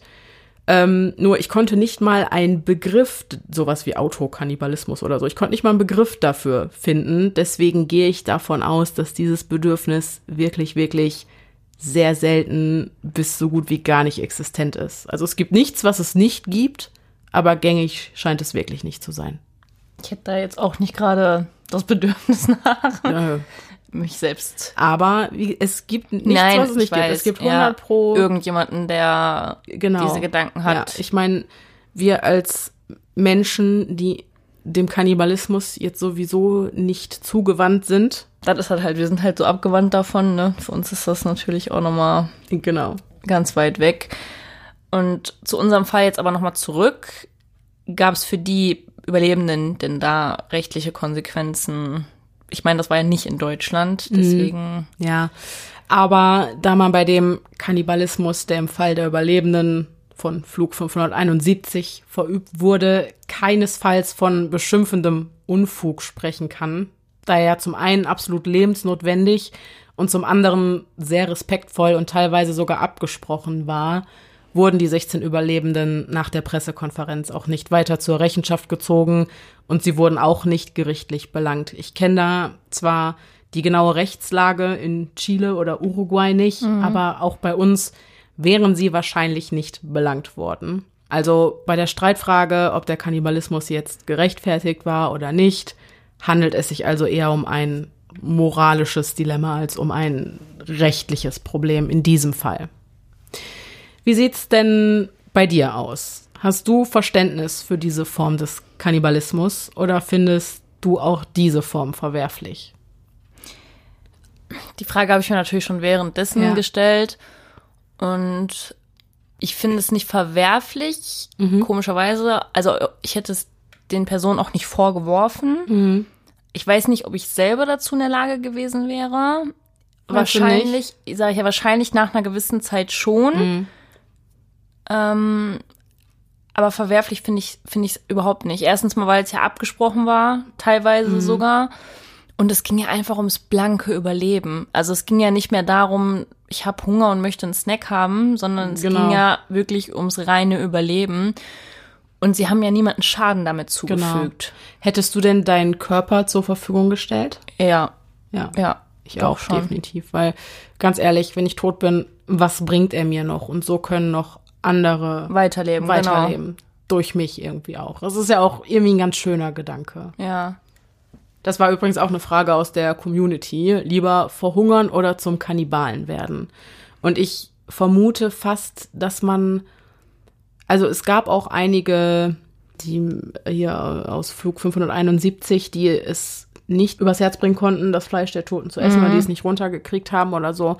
Aber ich glaube tatsächlich, dass der Großteil der Menschen wirklich dazu in der Lage ist und so schätze ich auch mich ein, mhm. weil auch wenn ich das so gelesen habe, die Tatsache, dass die Menschen Fleisch gegessen haben, das war für mich jetzt gar nicht so nee, das hat mich problematisch. Nicht, ja, was, was denn sonst? Was, ja, genau. was sollen sie denn machen? Und letzten Endes, glaube ich, wäre in einer solchen Situation für mich wichtig, das ist Fleisch, wie jedes andere auch. Ja, und das, es hilft mir zum Überleben. Genau, und es hilft mir zu überleben. Ja, also hatte das auch, ähm, hat Ihnen das denn auch geholfen, dass die diese Knochen pulverisiert haben? Ja, ja, klar. Das sind halt nochmal, ich meine, auch wenn du dich nur von Menschenfleisch ernährst, kriegst du ja trotzdem Mangelerscheinungen, ja, ja, gerade Mineralien, Vitamine und so, das fehlt ja alles in dieser Ernährung. Wir sind ja keine reinen Fleischfresser. Mhm. Aber natürlich hilft Kalzium aus den Knochen auch. Ja, das hilft. Finde ich aber auch krass, dass die selbst daran noch gedacht haben, ne? Ja gut, es waren ja auch Mediziner in Spee anwesend. Ja, okay, ne? ja. Das, äh, Roberto Canessa war ja einer der Medizinstudenten und ähm, das war eben auch seine Idee. Mhm. Ne? Er hat sich da an die Stoffwechselvorgänge und so erinnert und hat gedacht, okay, wir brauchen Kalzium und eigentlich natürlich noch vieles mehr. Ja, aber, aber das, was da ist. Genau. Und ich sag mal, nicht falsch verstehen, das hört sich jetzt hart an, aber die hatten ja eigentlich dann schon fast Glück mit dem Schnee, weil dadurch hatten sie ja zumindest genau. durchgehend auch die Versorgung flüssig, also ne, die genau, Wasser. Flüssigkeitsversorgung. Genau, dadurch hatten sie Wasser. Ja. In der Wüste wären Wär, sie wahrscheinlich ja, verdurstet gut. dann. Ich meine, da hätte es ja wirklich Vegetation gibt es da ja auch nicht, außer Kakteen. Mhm. Die kannst du ja auch nicht wirklich essen. Ne?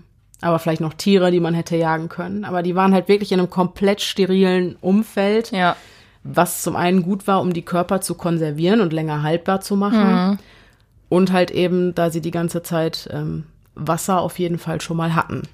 Ja. Auch wenn sie dafür äh, Temperaturen von bis zu minus 40 Grad ertragen mussten. Ja. Mehr als 20 Jahre später kehren die Überlebenden mit ihren Kindern und Enkelkindern an die Absturzstelle zurück. Roberto Canessa sagt im Angesicht des Denkmals, wir waren damals 19 Jahre alt, als wir diesen Ort verließen und kehren jetzt mit unseren Kindern zurück, die mittlerweile so alt sind wie wir damals. Ich denke, das ist für unsere Freunde das größte Geschenk. Dank derer, die starben, haben wir es geschafft. Sie haben uns ihre Muskeln geliehen, damit wir gehen können. Der Sohn der Eheleute Nicola, die den Absturz beide nicht überlebten, entgegnet daraufhin, genau das denke ich auch für mich leben meine Eltern in euch weiter. Und genau in diesem Augenblick zieht ein starker Wind auf.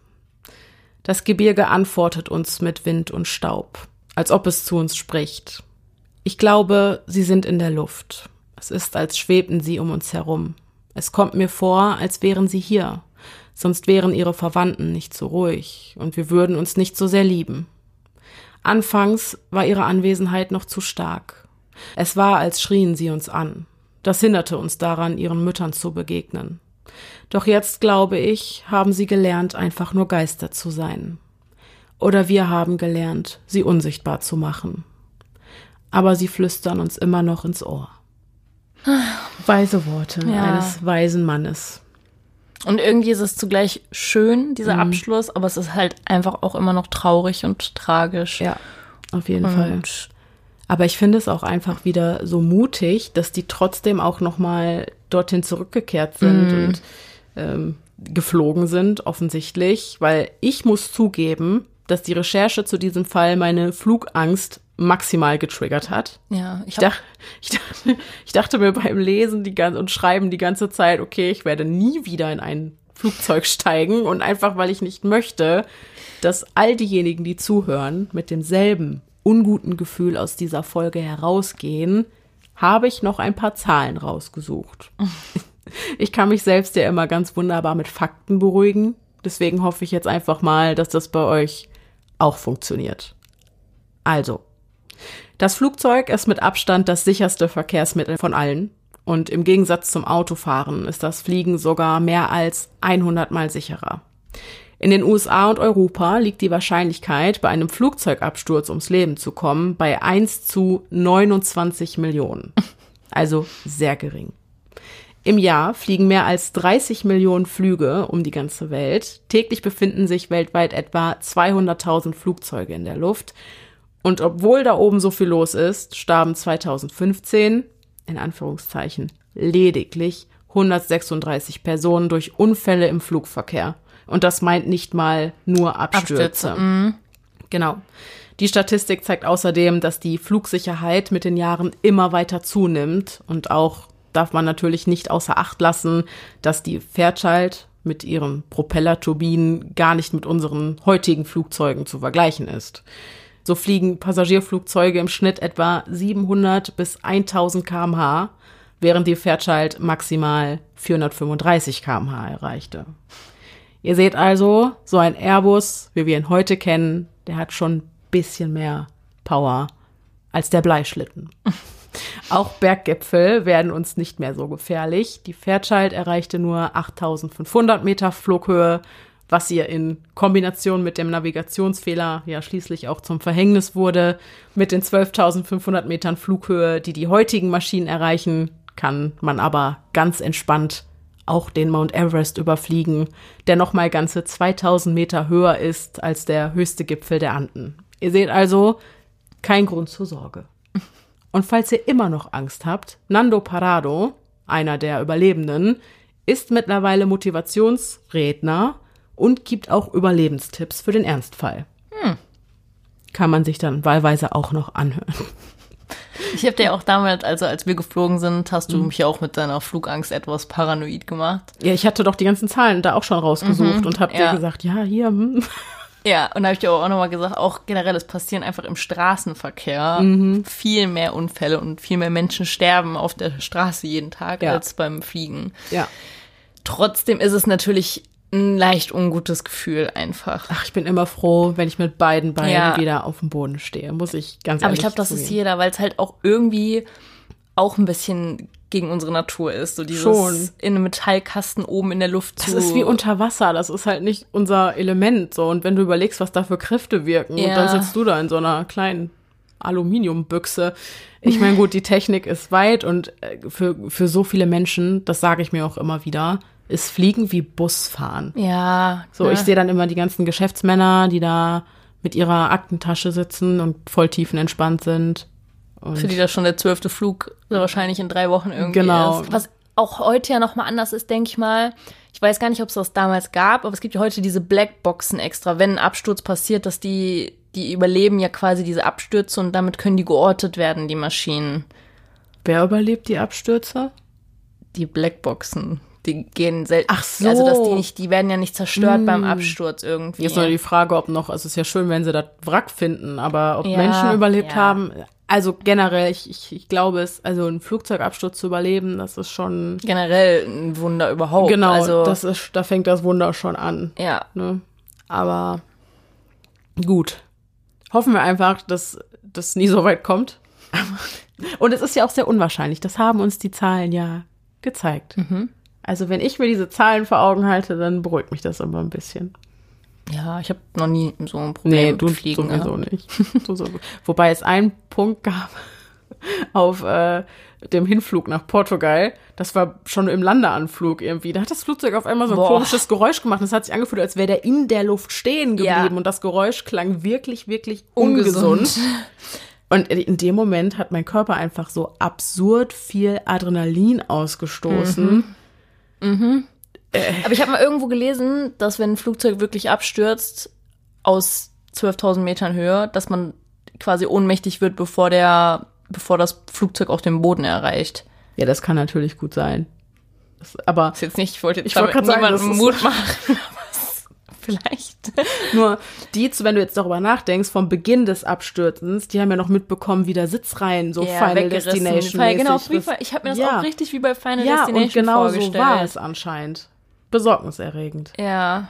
Generell, wenn man mal darüber nachdenkt, ein bisschen kurz vom Thema abweicht, wenn man diese Final Destination Filme, natürlich sind die völlig übertrieben, aber was meint man denn, wie so ein Unfall aussieht? Also es ja, sieht, schön garantiert, es sieht garantiert nicht, nicht schön ja. aus. Also ja.